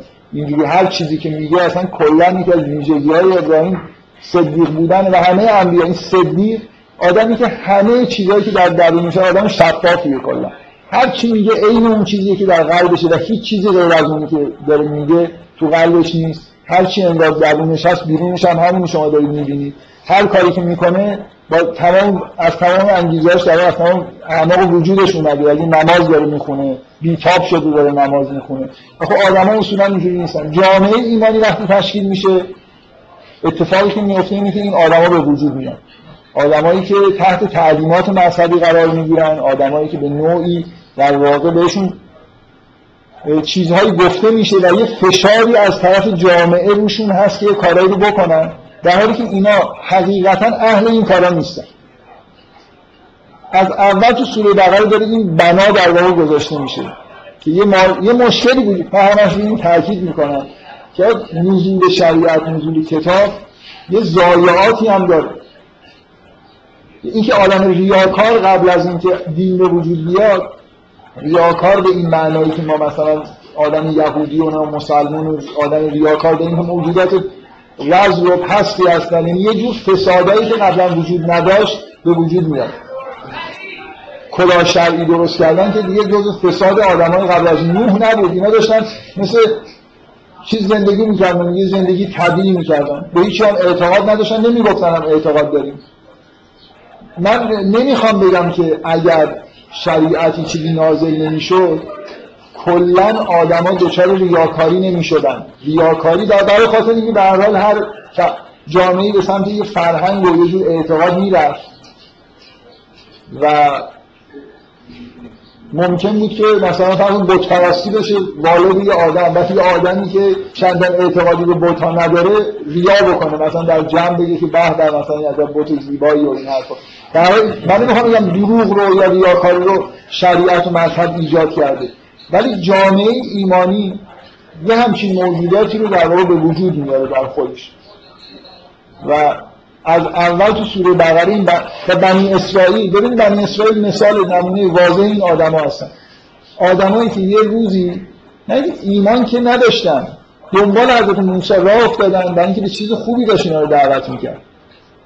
و ولی واقعا جز مؤمنین نبودن اینجور دروغ هم نمی‌گفتن که ما جز مؤمنین هستیم. خلاصه معجزاتی دیده بودن یه جورایی می‌دونستن. مثلا ببینید این آیه خیلی آیه خوبیه که میگه که حضرت موسی بهشون میگن میگه که چرا من اذیت می‌کنید در حالی که می‌دونید من رسول خدا هستم.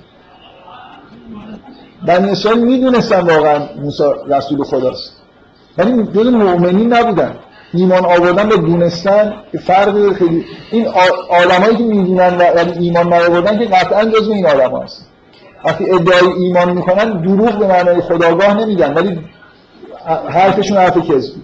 بنابراین نکته ای که در واقع اینجا وجود داره اصل نکته همینه که در شما دارید بهش اشاره می‌کنه اینا والدشونه که این در واقع حالا باز این والد مراتب داره دیگه اینکه در چه سطحی مثلا دیگه آدمی ممکنه فشاری که جامعه داره براش میاره اینجوریه که ممکنه منافع مادیش به خطر افتاده. یا در راه این کارایی که می‌کنه براش منافع مادی از دنبال اوناست. ولی اینکه تو ذهن خداگاهش اینا نباشه.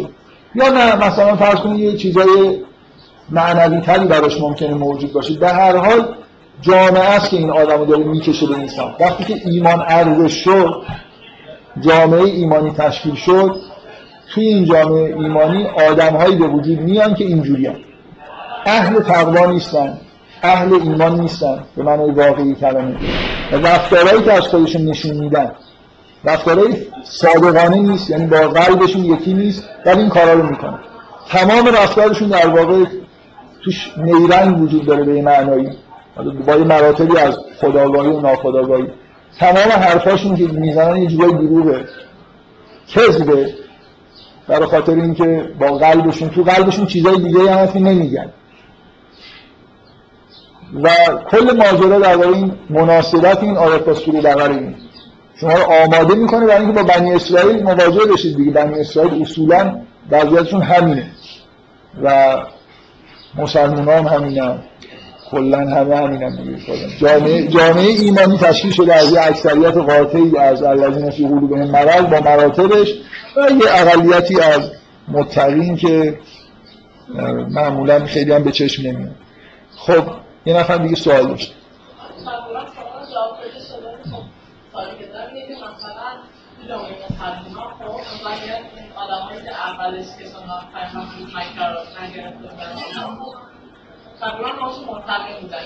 اصلا اینطور نیست. یعنی تو مدینه یعنی وقتی آدم سختی مثلا نه پدر یعنی اینا مدینه بر پدر یعنی این والده اینجا چیه؟ وقتی که تو قد شرایط زندگی می‌کنن یعنی اینکه هر کسی که مثلا زود به پیغمبر ایمان آورده. شما این حالت رو من با اطمینان بهتون میگم. نمی‌دونم از کجا مطمئن توی افرادی که جز سابقین مؤمنین هستن آدمایی بودن بسیار باهوش که می‌دونستن پیغمبر آدمی که غلبه می‌کنه. گاهی یه آدم یه کسی رو می‌بینه و یه جوری با تمام وجود می‌فهمه که این چیز میشه پیروز میشه. برای خاطر اینکه یه جاذبه ای داره که به نظرش میاد که به اصطلاح خلاصه مردم دارش جمع میشن. اینکه اگه آدمی اینو تشخیص داده باشه و یه جوری انگیزه ناخودآگاهش این باشه که به این آدم نزدیک بشه مثل اینکه داره سرمایه گذاری می‌کنه روی یه چیزی که برنده است. این من می‌خوام بگم توی توی مثلا این دقیقا این حرفیه که شما می‌تونید بزنید در مورد مثلا فرض کنید مبارزین قبل از انقلاب اسلام. آیا اینا همه آدمای خیلی پاک و صادقی بودن یا نه؟ بعضیاشون اینجوری بود که مثل قمار دیگه. تو دستگاه مثلا شاه که جا نداریم. حالا بریم مثلا کمونیست بشیم. مخصوصا بذارید من این حرف رو بد نیست اینجا بزنم. موقعیت خوبی. یه حرف بی رفت رو که صد سال دیگر ممکن نبود بتونم به طور طبیعی بزنم. ببینید این آدمایی که کمونیست بودن من کلا خیلی آدمای چپ قبل انقلاب بعد انقلاب زیاد می‌شناسم.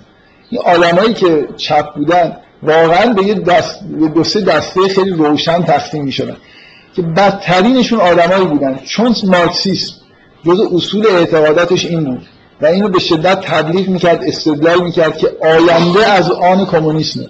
جبر تاریخ اینه که در واقع همه کشورها از سرمایه‌داری به سمت کمونیسم دارن میرن. و در دنیا هم شما می‌دیدید که خب یکی یکی کشورهای کمونیست دارن زیاد میشن. کاملا آدمایی در جناح چپ جبهه جناح چپ نه الان. یعنی کمونیست بودن چپ بودن به اون معنای سنتیش. و به شدت خودشون آماده کرده بودن برای اینکه به یه مقامی برسن. توی خیلی از این افرادی که توی احزاب کمونیست بودن این روحیه وجود داشت. و توی افراد کمونیست یه گروه خیلی خیلی حالا به نظر من اکثریت نه اقلیتی بودن که خیلی صادقانه به دلیل اون آرمانای ادالت خواهی که توی جنبش چپ بود وارد جنبش چپ شده بودن. دلشون برای مردم میسوخت.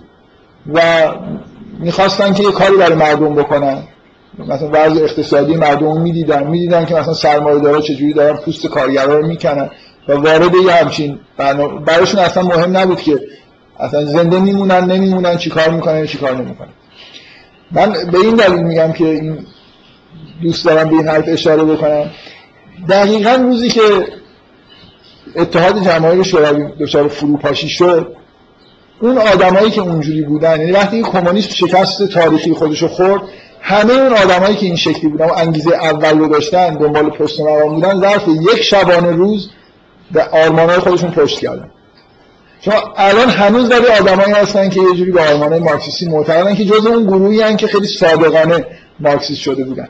اینکه من بگم که در دورانی که احزاب کمونیست مثلا در ایران یا در کشورهایی که بعدا کمونیست شدن به شدت تحت فشار و تعقیب و شکنجه بودن. پس هر کسی که بهش ایمان آورده حتما آدمیه که خیلی صادقانه این کار کرده اصلا درست نیست. دقیقا قبل از در واقع مثلا فرض کنید مدینه چطوری یه دفعه همه مؤمن شدن؟ انقلاب روحی درشون ایجاد شد. و احتمالا شنیدید که این ماجرای اوس و خزرج و دعوت از پیغمبر یه ماجرایی بود که برای مدینه فوایدی داشت برای مردم مدینه. مشکلاتی داشتن با هم دیگه. پیغمبر رو دعوت کردن. این که حالا خواست خدا بود که اینجوری شد. یعنی اونا در یه راهی افتادن که خودشون هم آیندهشون رو نمی‌دیدن. و بعدا من مثلا سوره نور که داشتم صحبت می‌کردم در سوره نور شما به وضوح اینو می‌بینید که جامعه مدینه کم کم در مقابل اینکه پیغمبر داره احکام صادر می‌کنه و داره مثلا یه جوری یه جامعه رو رهبری می‌کنه مقاومت دارن نشون میدن. اینجوری نیست که هر کسی فتح مکه که چه کنه. خیلی قبل از اون هم شما آدمایی پیدا می‌کنید که ناخالصی دارن. یعنی انگیزه های دیگه ای در خداگاه ناخداگاهشون هست و بعدا هم فکر می‌کنم که انگیزه هاشون در واقع متجلی شد. من در حال. بیشتر از این روی این بحث نکنیم. در این به این راحتی نمیشه این حرف زد. در هر جنبش تحت فشاری ممکنه انگیزه اگه کسی امید پیروزی داشته باشه به اون امید بیاد وارد جنبش بشه. خب. این سوال برای من اینجوری پیش میاد که مثلا اگر من خودم به شخص خودم رو این گروه عدد من گروه مرد می‌بینم و خب مثلا عیبه مادی هم ندارم مثلا این والده من مثلا الان چیه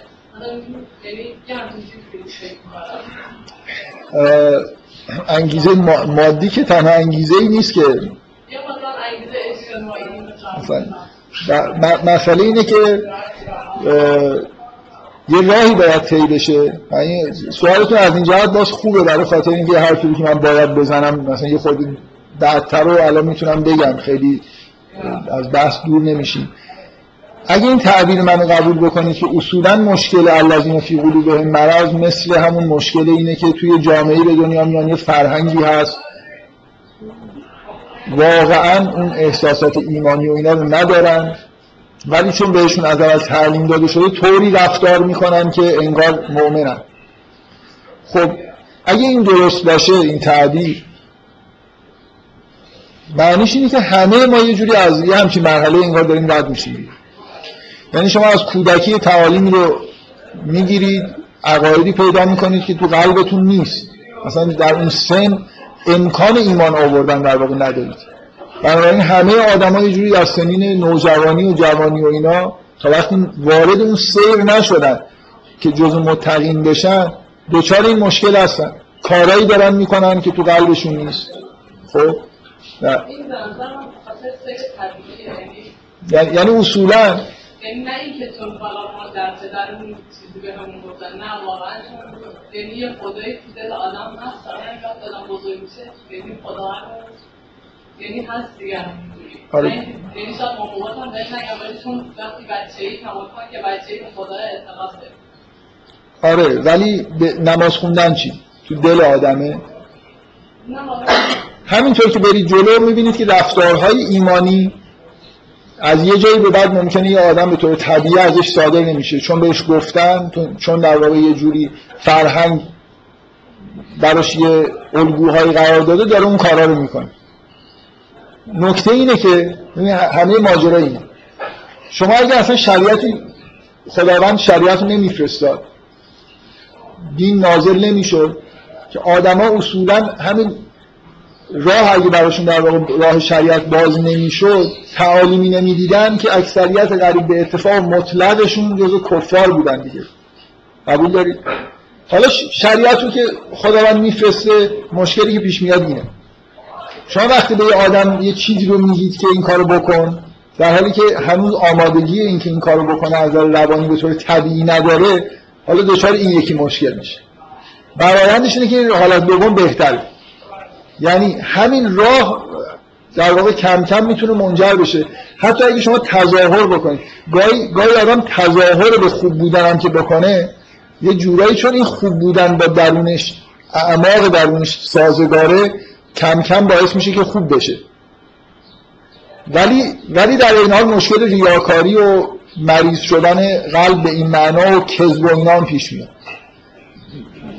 به نظر من بدیهیه که وجود در واقع نزول دین و شریعت خب یه لطفیه که خداوند کرده که در, در مجموع آدم هایی که جز جامعه متقین به معنای واقعی کلمه قرار می‌گیرن خیلی خیلی بیشتر شده.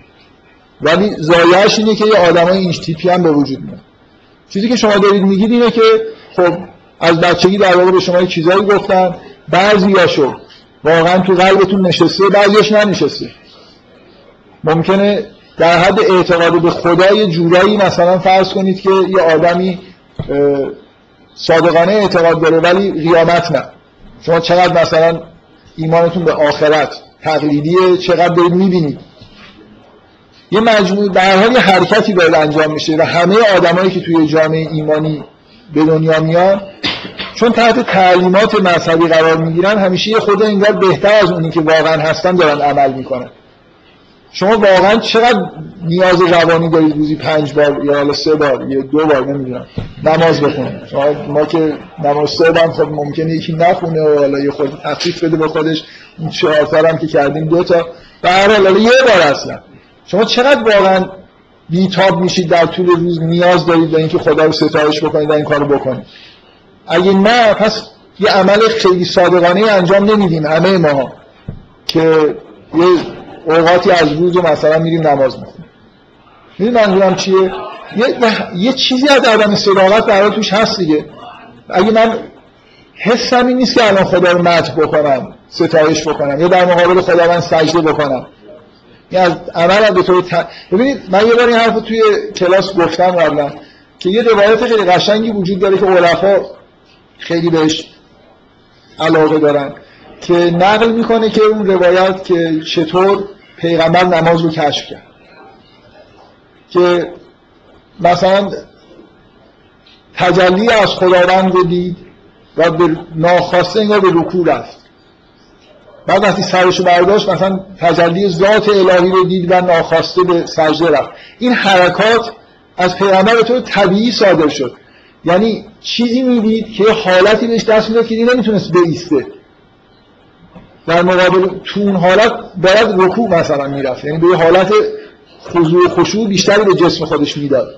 تا انگار بتونه اون حالت رو تحمل بکنه. مثل, مثل یه آدمی که وقتی خبر خیلی بد میدن پاش سست میشه میشینه خیلی کار صادقانه ای کرده. کسی بهش نگفته این کار بکنه. باید به طور طبیعی ازش صادر میشه. نماز از ما به طور طبیعی صادر نمیشه. اگه اصلا به ما نگن نماز بخون که ممکن تا آخر عمر هیچ وقت اصلا به طور طبیعی و غیر طبیعی صادر نشه. اگه بگن نماز بخون خب یه تمرینیه که میریم به سمت اینکه هی حالت بهتری پیدا بکنیم. یا اینکه جزء عالمایی بشیم که تا آخر عمر هم ممکنه هیچ وقت اعمال دینی خودمون رو صادقانه انجام ندیم. موضوع اینه که شریعت وقتی که جامعه دینی وقتی که تأسیس میشه موضوع سوره بقره تأسیس جامعه دینیه. یه جامعه دینی تأسیس شده بود حالا یکی دیگه داره تأسیس میشه. این کل ماجرای توی جامعه دینی این ماجرا وجود داره.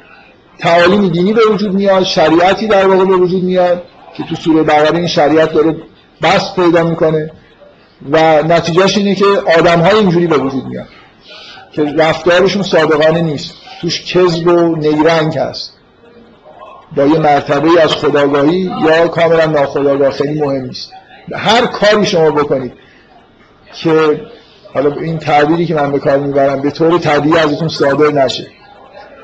یعنی با تمام وجود حستون قلبتون انگار اون کار رو نخواد باشه. شما دارید انجام می‌دید یه درجه از کذب توش وجود داره. یه درجه از نیرنگ توش وجود داره.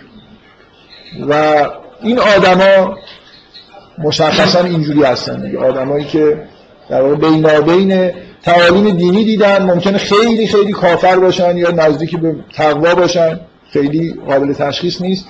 و به هر حال یه مرزهایی وجود داره ولو نه چندان روشن که آدما با همین تعالیمی که دیدن عبور می‌کنن به سمت اون صادقانه عبادت کردن صادقانه در واقع ایمان داشتن به خدا و روز قیامت و الاخر شریعت همونطور که از اسمش برمیاد راهیه که قرار شما رو به یه جایی برسونه. تو مسیر که دارید میرید هنوز از یه جاهایی رد نشدی خب جز آدمایی هستید که هنوز شاید نشه اسم متقی یا مؤمن رو براتون گذاشت. نکته این آدما اینه که این آدمای در حال راه رفتن نیستن. یعنی من فکر می‌کنم توصیفی که قرآن داره می‌کنه یه جوری یه توصیف دینامیکه. یعنی بیشتر مهم اینه که یه آدم به اون سمت داره میره یا نمیره. اینکه به کجا رسیده خیلی شاید در اینکه امین نبل انگار این آدما دارن میرن به سمت یه چیزای پنهانی که به طور عادی آدما نمی‌بینن. هی دارن اونو باور می‌کنن. هیچ انتهایی هم که نداره. به هر حال متقین آدمایی هستن که در این مسیری قرار گرفتن و یه جوری صادقانه ای دارن رفتار می‌کنن و بقیه آدما اگه در راه اون مسیر هستن دارن به سمت تقوا و ایمان و اینا میرن که خیلی خوبه. و این آدما سالی که دارن این فرصت رو پیدا می‌کنن که بیان مثلا یه حالی بهشون دست میده یه جوری می‌تونن بکنن خودشون رو حرکت بکنن و کندن یه خود سخته انگیزه ها مالی و نمی‌دونم مادی به اون معنایی که شما می‌خواید بگید نیست. حالا من همینجور که دارم حرفایی که می‌خوام بزنم و پس و پیش دارم می‌زنم. نکته اصلی ماجرا اینجا چیه؟ این آدما مشکلشون چیه؟ در به معنای واقعی کلمه مشکل به اصطلاح سنتی حب دنیاست دیگه. اونا علایقی دارن. یه چیزایی رو دوست دارن که نمی‌تونن ازش دل بکنن. انگیزه هایی درشون هست که انگیزه های الهی نیست. و نتیجهش اینه که وجودشون به اصطلاح یک کاسه نمیشه دیگه. همین الان که دارن یه کاری می‌کنن یه چیز دیگه رو دوست دارن. مثل آدمی که داره نماز می‌خونه داره حواسش جای دیگه است. میگه نمونه خیلی روشنه دیگه. شما وقتی دارید نماز می‌خونید اگه حواستون جای دیگه است یعنی یه چیزای دیگه رو بیشتر دوست دارید دیگه. اگه اشد توصیف مؤمنین در قرآن اینه که اشد حب الله هستن. بیشترین چیزی که دوست دارن خداست. نماز هم که فرصتیه که خدا گفته بیاید با من حرف بزنید. میشه اگه یه نفر اشد حب الله باشه داره با خدا صحبت می‌کنه حواسش جای دیگه باشه. نمیشه دیگه. اون چیزایی که تو ذهنتون موقع نماز می‌رسه اونا رو بیشتر دوست دارید. مثلا فکر کنید الان این های بازاری نه اینکه اینا خودشون جا زدن دارن دروغ میگن. ولی اکثریتشون کسب کار خودشون بیشتر از خدا دوست دارن. نماز هم که دارن می‌خونن دلشون تو مغازه هنوز هست. دانشجوها مثلا دانشجوهای محترم و اساتی مثلا اینکه موفقیت علمی پیدا بکنن شاید خیلی بیشتر دوست داشته باشن تا یه چیزای مثل مثلا فرض کنید. ستایش خداوند رو. برای این موقعی که دارن نماز می‌خونن ممکنه یه مسئله رو حل کنن تو ذهنشون به هر حال مسئله مادی بودن یعنی چی؟ ما اینا برای یه جوری دنیاییه دیگه. ما هممون گرفتار این هستیم که یه علایق دنیوی داریم که باعث میشه که یه جوری وجودمون در راه رسیدن به حقیقت قرار نگیره. اگه آدمی هیچ انگیزه ای نداشته باشه از نوع انگیزه های دنیایی هیچ شکی وجود نداره که یه جوری حقیقت رو کشف کنه. تمام نکته اینه که مثلا فرض کنید شما, شما نمونش احساس امنیت. یعنی که احساس امنیت؟ یه آدمی که چسبیده به این دنیا مثلا نمی‌خواد از این دنیا خلاص بشه. نمی‌خواد زجر رو نمی‌دونم سختی بهش برسه. اینا همه از نشانه اینی که تناسایی و مثلا حب در دنیا و لذت طلبی و این حرفا باعث میشه که براش یه مفهومی تحت عنوان امنیت و عدم امنیت در واقع ملاک بشه. حالا این عدم امنیت ممکنه خیلی عمیقا چیزای روانی باشه یا خیلی مادی تر باشه. در هر حال آدمی که تنها چیزی که تو دلش هست خداست دوچار این مشکل مطمئنا نیست. اصلا احساس امنیت و عدم امنیت به اون معنا نمی‌کنه. اصلا مهم نیست که الان چه اتفاقی داره براش میفته بذارید من یه چیزی که باید یادم رفته الان یادم اومد. باید تو یاد داشتم جوده باشه که یادم رفته. من تنها چیزی که اینجا نوشتم و یادم رفته بگم. اینه که نقطه مقابل قلب مریض تو قرآن واژه‌ای هست.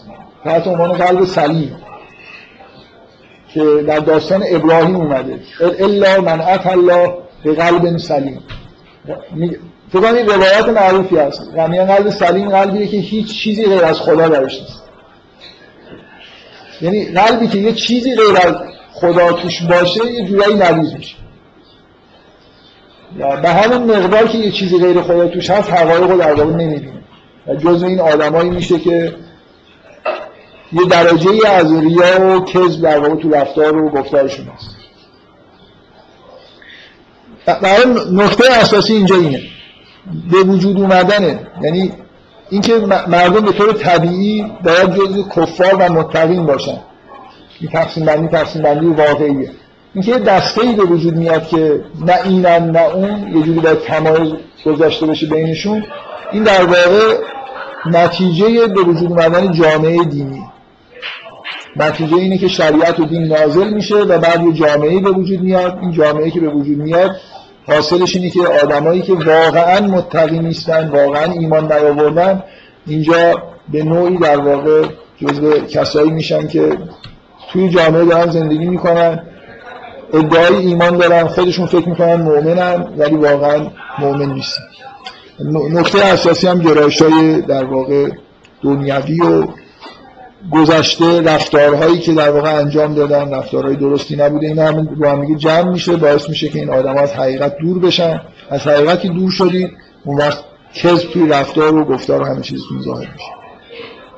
وقتی یه آدمی حقایق رو به روشنی نمی‌بینه چه عکس عملی به طور طبیعی انجام میده؟ بذارید من می‌خوام یکی از این توصیف های خاصی که توی این مجموعه آیات هست اشاره بکنم. یه آدم این ایمان از نظر آدم مؤمنی که یه جوری حقایق رو وضوح داره می‌بینه خب ایمان این خیلی ساده و بدیهیه. حالا یه آدمی که این حقایق رو نمی‌بینه یه جوری خیلی ممکنه تلاش بکنه برای خاطر اینکه به اون حقایق رو درک بکنه. مثلا ممکنه کلی فلسفه بافی بکنه. اثبات وجود خدا با براهین عقلیه مثلا بکنه. یا نمی‌دونم برای اینکه نماز سر نماز حواسش جمع بشه یه تمرینات عجیب و غریبی بکنه. خب واقعیت این اگه ایمان داشته باشه و اشد حبا لله باشه که اصلا این کارا رو لازم نیست کاری بکنه تا این اتفاقا بیفته. همه چیزش همینجوری طور طبیعی داره انجام میده. چون خیلی بد کار می‌کنه و یه تا اینکه یه جوری خودش آداپته بکنه با عقاید خودش و رفتارهای خودش دقیقا به این دلیلی که احساسی که بهش دست میده اینه که اون آدمایی که این کارا رو نمی‌کنن جزء چیز هستن دیگه جزء سفهان یعنی ایمان طبیعی که آدم‌ها دارن جوری راحت میان نماز می‌خونن مقدمات خیلی عجیب و غریبی شاید طی نکنن خیلی نمی‌دونم رفتارهای عجیب و غریبی نکنن استدلال هم بلد نباشن برای عقاید خودشون بیارن. اینا یه جور آدمای تیپ صفی هستن که ایمانشون به درد نمی‌خوره.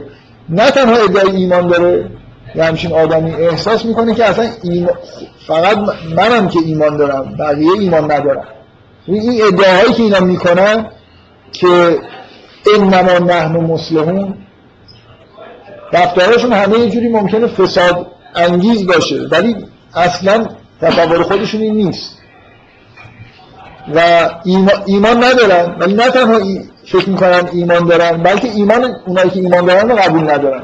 چون اونها یه جور ساده و طبیعی دارن رفتار می‌کنن به نظرشون می‌رسه که مثلا ماها یه جور چیز وقتی که وقتی یه کاری طبیعی نبود برای یه نفر پیچیدش می‌کنه دیگه. مثلا وقتی یه نفر نمازش نماز خیلی واقعی نباشه چه عکس‌العملی برای جبران این کمبود نماز خودش می‌کنه؟ هزار جور ممکنه زرق و ظاهری به نماز خودش بده. آدابای پیچیده ممکنه برای خودش درست بکنه. ها؟ بعدا ممکنه به نظرش برسه اون آدمایی که خیلی راحت میان نماز می‌خونن و خیلی هم مستحبات مثلا به جا نمیارن اصلا نمازشون به درد نمی‌خوره. در حالی که اصل نماز خوندن اینه که نماز اصلش اینه که توجه خالص به خدا یه نفر داشته باشه. حالا یه نفر ممکنه حال داشته باشه اتفاقا شاید انتظار داشته باشه که آدم مؤمن واقعی توی نماز خوندنش نوسانی وجود داشته باشه. گاهی سریعتر بخونه گاهی خیلی مثلا سجده های طولانی بکنه. بسته اینکه حالش چجوریه دیگه. ولی آدمی که همیشه سجده های طولانی می‌کنه این خودش مشکوکه آدمی که همیشه سجده های طولانی می‌کنه همیشه مستحباتی رو کار می‌بره که مثلا نمازش نیم ساعت طول می‌کشه. من شخصا احساسم اینه که یه خورده مشکلی داره. چطور ممکنه یه آدم خود خود پیغمبر فکر نمی‌کنم همیشه اینجوری نماز میخونده. میگن دو تا روایت از پیغمبر در مقابل هم دیگه می‌ذارن. من این از آقای محمد جعفری شنیدم که می‌گفت که حال پیغمبر نوسان داشت. یه بار می‌گفت که نزدیک نماز که می‌شد یه حالی داشت چنان مثلا مشتاق نماز بود و اینکه شروع بکنه که به بلال روایت هست که به بلال گفت ارحنی یا بلال. من خلاص هم کنم مثلا نجات هم زودتر این اذان بگو به عنوان معظم اذان بگو که این نماز شروع بکنه. یه آدم یه لحظه های اینجوری داره حتما تو این شرایط ممکن چیزش خیلی طول بکشه نمازش خیلی طول بکشه. یه می‌گفت همین آقای محمد جعفری می‌گفت یه حالاتی هم پیغمبر داشت به آیشه می‌گفت کلمی یا رو مثلا یه حالتی داشت که دوست داشت مثلا آیشه صدای آیشه رو بشنوه آیشه چیزی بهش بگه. ممکنه تو این حالت که بود اگه می‌خواست نماز بخونه خود نمازش کمتر طول چون به طور طبیعی داره ازش صادر میشه لزوما اینطوری نیست که همیشه یه جور باشه. بنابراین اینکه این آدما احساس می‌کنن که خودشونن که ایمان واقعی دارن خودشونن که نمی‌دونن مصلح واقعی هستن نه اینکه دارن دروغ میگن واقعا یه احساسات اینجوری ممکنه داشته باشن. مفسدن ولی فکر می‌کنن مصلحن مؤمن نیستن ولی فکر می‌کنن مؤمنن و دیگران مؤمن نیستن. حالا باز اینکه در چه مرتبه از خداگاهی یا ناخداگاهی قرار دارن در یه لحظه حس می‌کنن که مؤمن نیستن. در اینکه نوسان در توی زندگی اینا هم هست دیگه. یه جوابهایی تو وجودشون می‌زنه یه احساساتی درشون ایجاد میشه و میرن به سمت اینکه حداقل حال ایمان رو درک بکنن. ممکنه لحظه هایی به اون حالت یقین و ایمان برسن و توی حالت های ازش خیلی دور بشه این در حال کل ماجرای این آدم هاست. من باز سعی می‌کنم یه جلسه دیگه امیدوارم یه جلسه در مورد این تمثیلا و جزئیات عبارت که در مورد این آدم اومده توضیح بدم. ولی کلیتش در واقع اینه که اینو شما درک بکنید که اون تفسیر و تعبیر خیلی آمیانه که اینا آدم کفاری هستن که دارن خودشون رو نمی‌دونن مؤمن جا می‌زنن با این عبارت هایی که حتی اینجا اومده سازگار نیست. نه فقط با اون نکته که اول گفتم با خود همین متن این عبارت ها سازگار نیست. مثلا الا اینهم هم ولکن لا یعلمون. میگن مثلا هی مرتب ولکن لا یشعرون لا یعلمون. اینا حال خودشون رو درک نمی‌کنن حرفایی که می‌زنن رو اینجوری نیست که همشو دارن دروغ میگن. یه جورایی فکر می‌کنن مسلم ولی مفسدن. و حالا من یه خود باز در مورد خود این آیات اون تمثیلات صحبت می‌کنم. و اینکه شما به هر حال درکی که از این آدما دارید باید یه درکی باشه که بفهمید عمیقا که چرا راه حل این آدما راه حل تقوا اینه که بعد از پایان این عبارت ها و با پایان این قطعه مردم دارن دعوت میشن به عبادت به بندگی خداوند. یا ایها الناس اعبدوا ربکم الذی خلقکم والذین من قبلکم لعلکم تتقون. برای خاطر شما اگه درکی درستی داشته باشید باید بفهمید که این آدما در واقع مشکلشون اگه عبادت بکنن اگه بندگی خداوند رو بکنن مشکلشون حل میشه و به تقوا می‌رسن. منظورم اینه که شما یه جوری این مفهوم درک بکنید. الذین فی قلوبهم مرض که راه حلش عبادت کردن باشه. یه آدمی که جزو کفاره و داره دروغکی جزو مؤمنی مثلا شما بهش میگید که عبادت بکن جزو متقین بشی. جوری فکر می‌کنم حرف چیزیه دیگه. اصلا این آدم آدمی نیست که اصلا حرف شما رو گوش بده. توی این آدم ها آدمایی هستن که همین آیه رو می‌خونن و این ندا بهشون می‌رسه و ممکنه به همین عمل بکنن و جزو متقین هم بشن. بفرمایید. کردم معنی فهمیدم بعد می‌خواستم به شما بگم که عبادت رو یه جور معنی چی شد؟ می‌خواستم به شما بگم عبادت رو یه جور معنی کنیم که راه حل یه چیزی بشه. یعنی یعنی شما حالا حالا مشکل اینه که نمی‌دونید عبادت چیه. جالبه. خب هر از هر دو طرفش به هر حال. حرفی که دارید می‌زنید اگه یه نفر الذین فی قلوب مرض خیلی خوب می‌فهمه مثلا خیلی خودش جز الذین فی قلوب مرضه و برای حال خودش خیلی خوب می‌فهمه. حالا می‌تونه بره استفاده بکنه ببینی که در درون خودش کنجکاوی کنه ببینه مشکلش چیه. راه حل خودش رو بفهمه بعد اون راه حل حتما یه چیزی شبیه همون عبادتی در میشه ابعاد عبادت رو اینجوری براش روشن بشه ولی فکر کنم مردم معمولا برعکس یعنی عبادت می‌فهمن چیه. نمی‌فهمن که الذین فی قلوبهم مرض چیه. یعنی اون فکر می‌کنم خیلی آیه روشنیه. اون جز محکمات اینجا جز جاهایی که باید کمک گرفته یه جوری مثلا فهمید. حالا به هر حال از هر دو طرفش میشه به هم کمک. شاید رفت و برگشت بتونید بکنید. یه خود این که براتون روشن شد بعد یه چیزی از این ور بفهمید و الی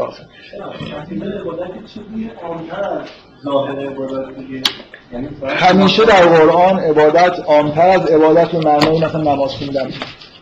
اطاعت کردن عبادت شامل اطاعت کردن هست از عوامر و نواهی خداوند و پرستش کردن. حالا هر دوتاش یه جوری می‌تونه اصل قلم داد بشه. یعنی, یعنی مثلا عبادت جزء اینکه به طور خاص شما در مقابل خداوند بیستید و حمد خداوند رو بگید این عبادته. به طور کلی پیروی کردن از اوامر خداوند هم عبادته و اصلا شریعت که خودش این آدم ها رو در واقع به نوعی انگار داره ایجاد می‌کنه دواش هم خودشه دیگه. خداوند اوامر و نواهی توسط شریعت می‌کنه که شما اجرا بکنید و از این حالت در بود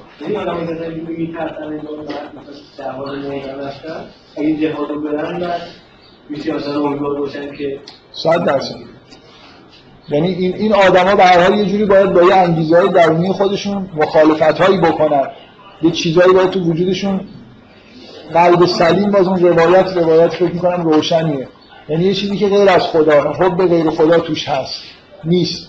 چیزی غیر از خدا. بنابراین یه چیزایی رو باید اینا کات بکنن ببرن از این چیزایی صرف نظر بکنن. مثلا خیلی خیلی شاید نکته واضحش اینه که حاضر بشن در جهاد مثلا شرکت بکنن. این جون خودشون به خطر بندازن. قطعا ریشه یه جور علاقه دنیویشون اینجوری قطع میشه.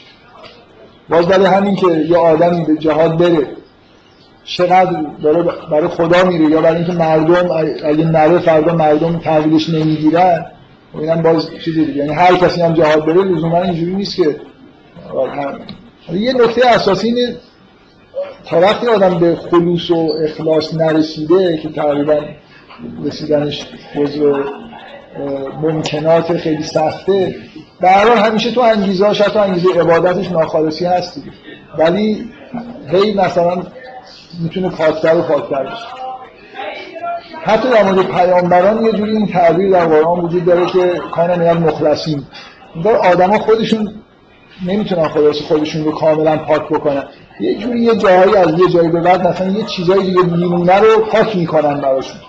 تا جزون خالص شده ها هستن. مخلص مفعوله. اسم مفعوله نه مخلص. خودش خودش رو خالص نکرده. خالصش کردن. یه راهی رو شما می‌تونید طی بکنید. ولی تا وقتی وقتی ناخالصی توی, توی وجود آدم هست یه دونه کار کاملا نمی‌تونید انجام بدید. بنابراین ممکنه هیچ وقت به تنهایی نتونید به اخلاص برسید. بسیار.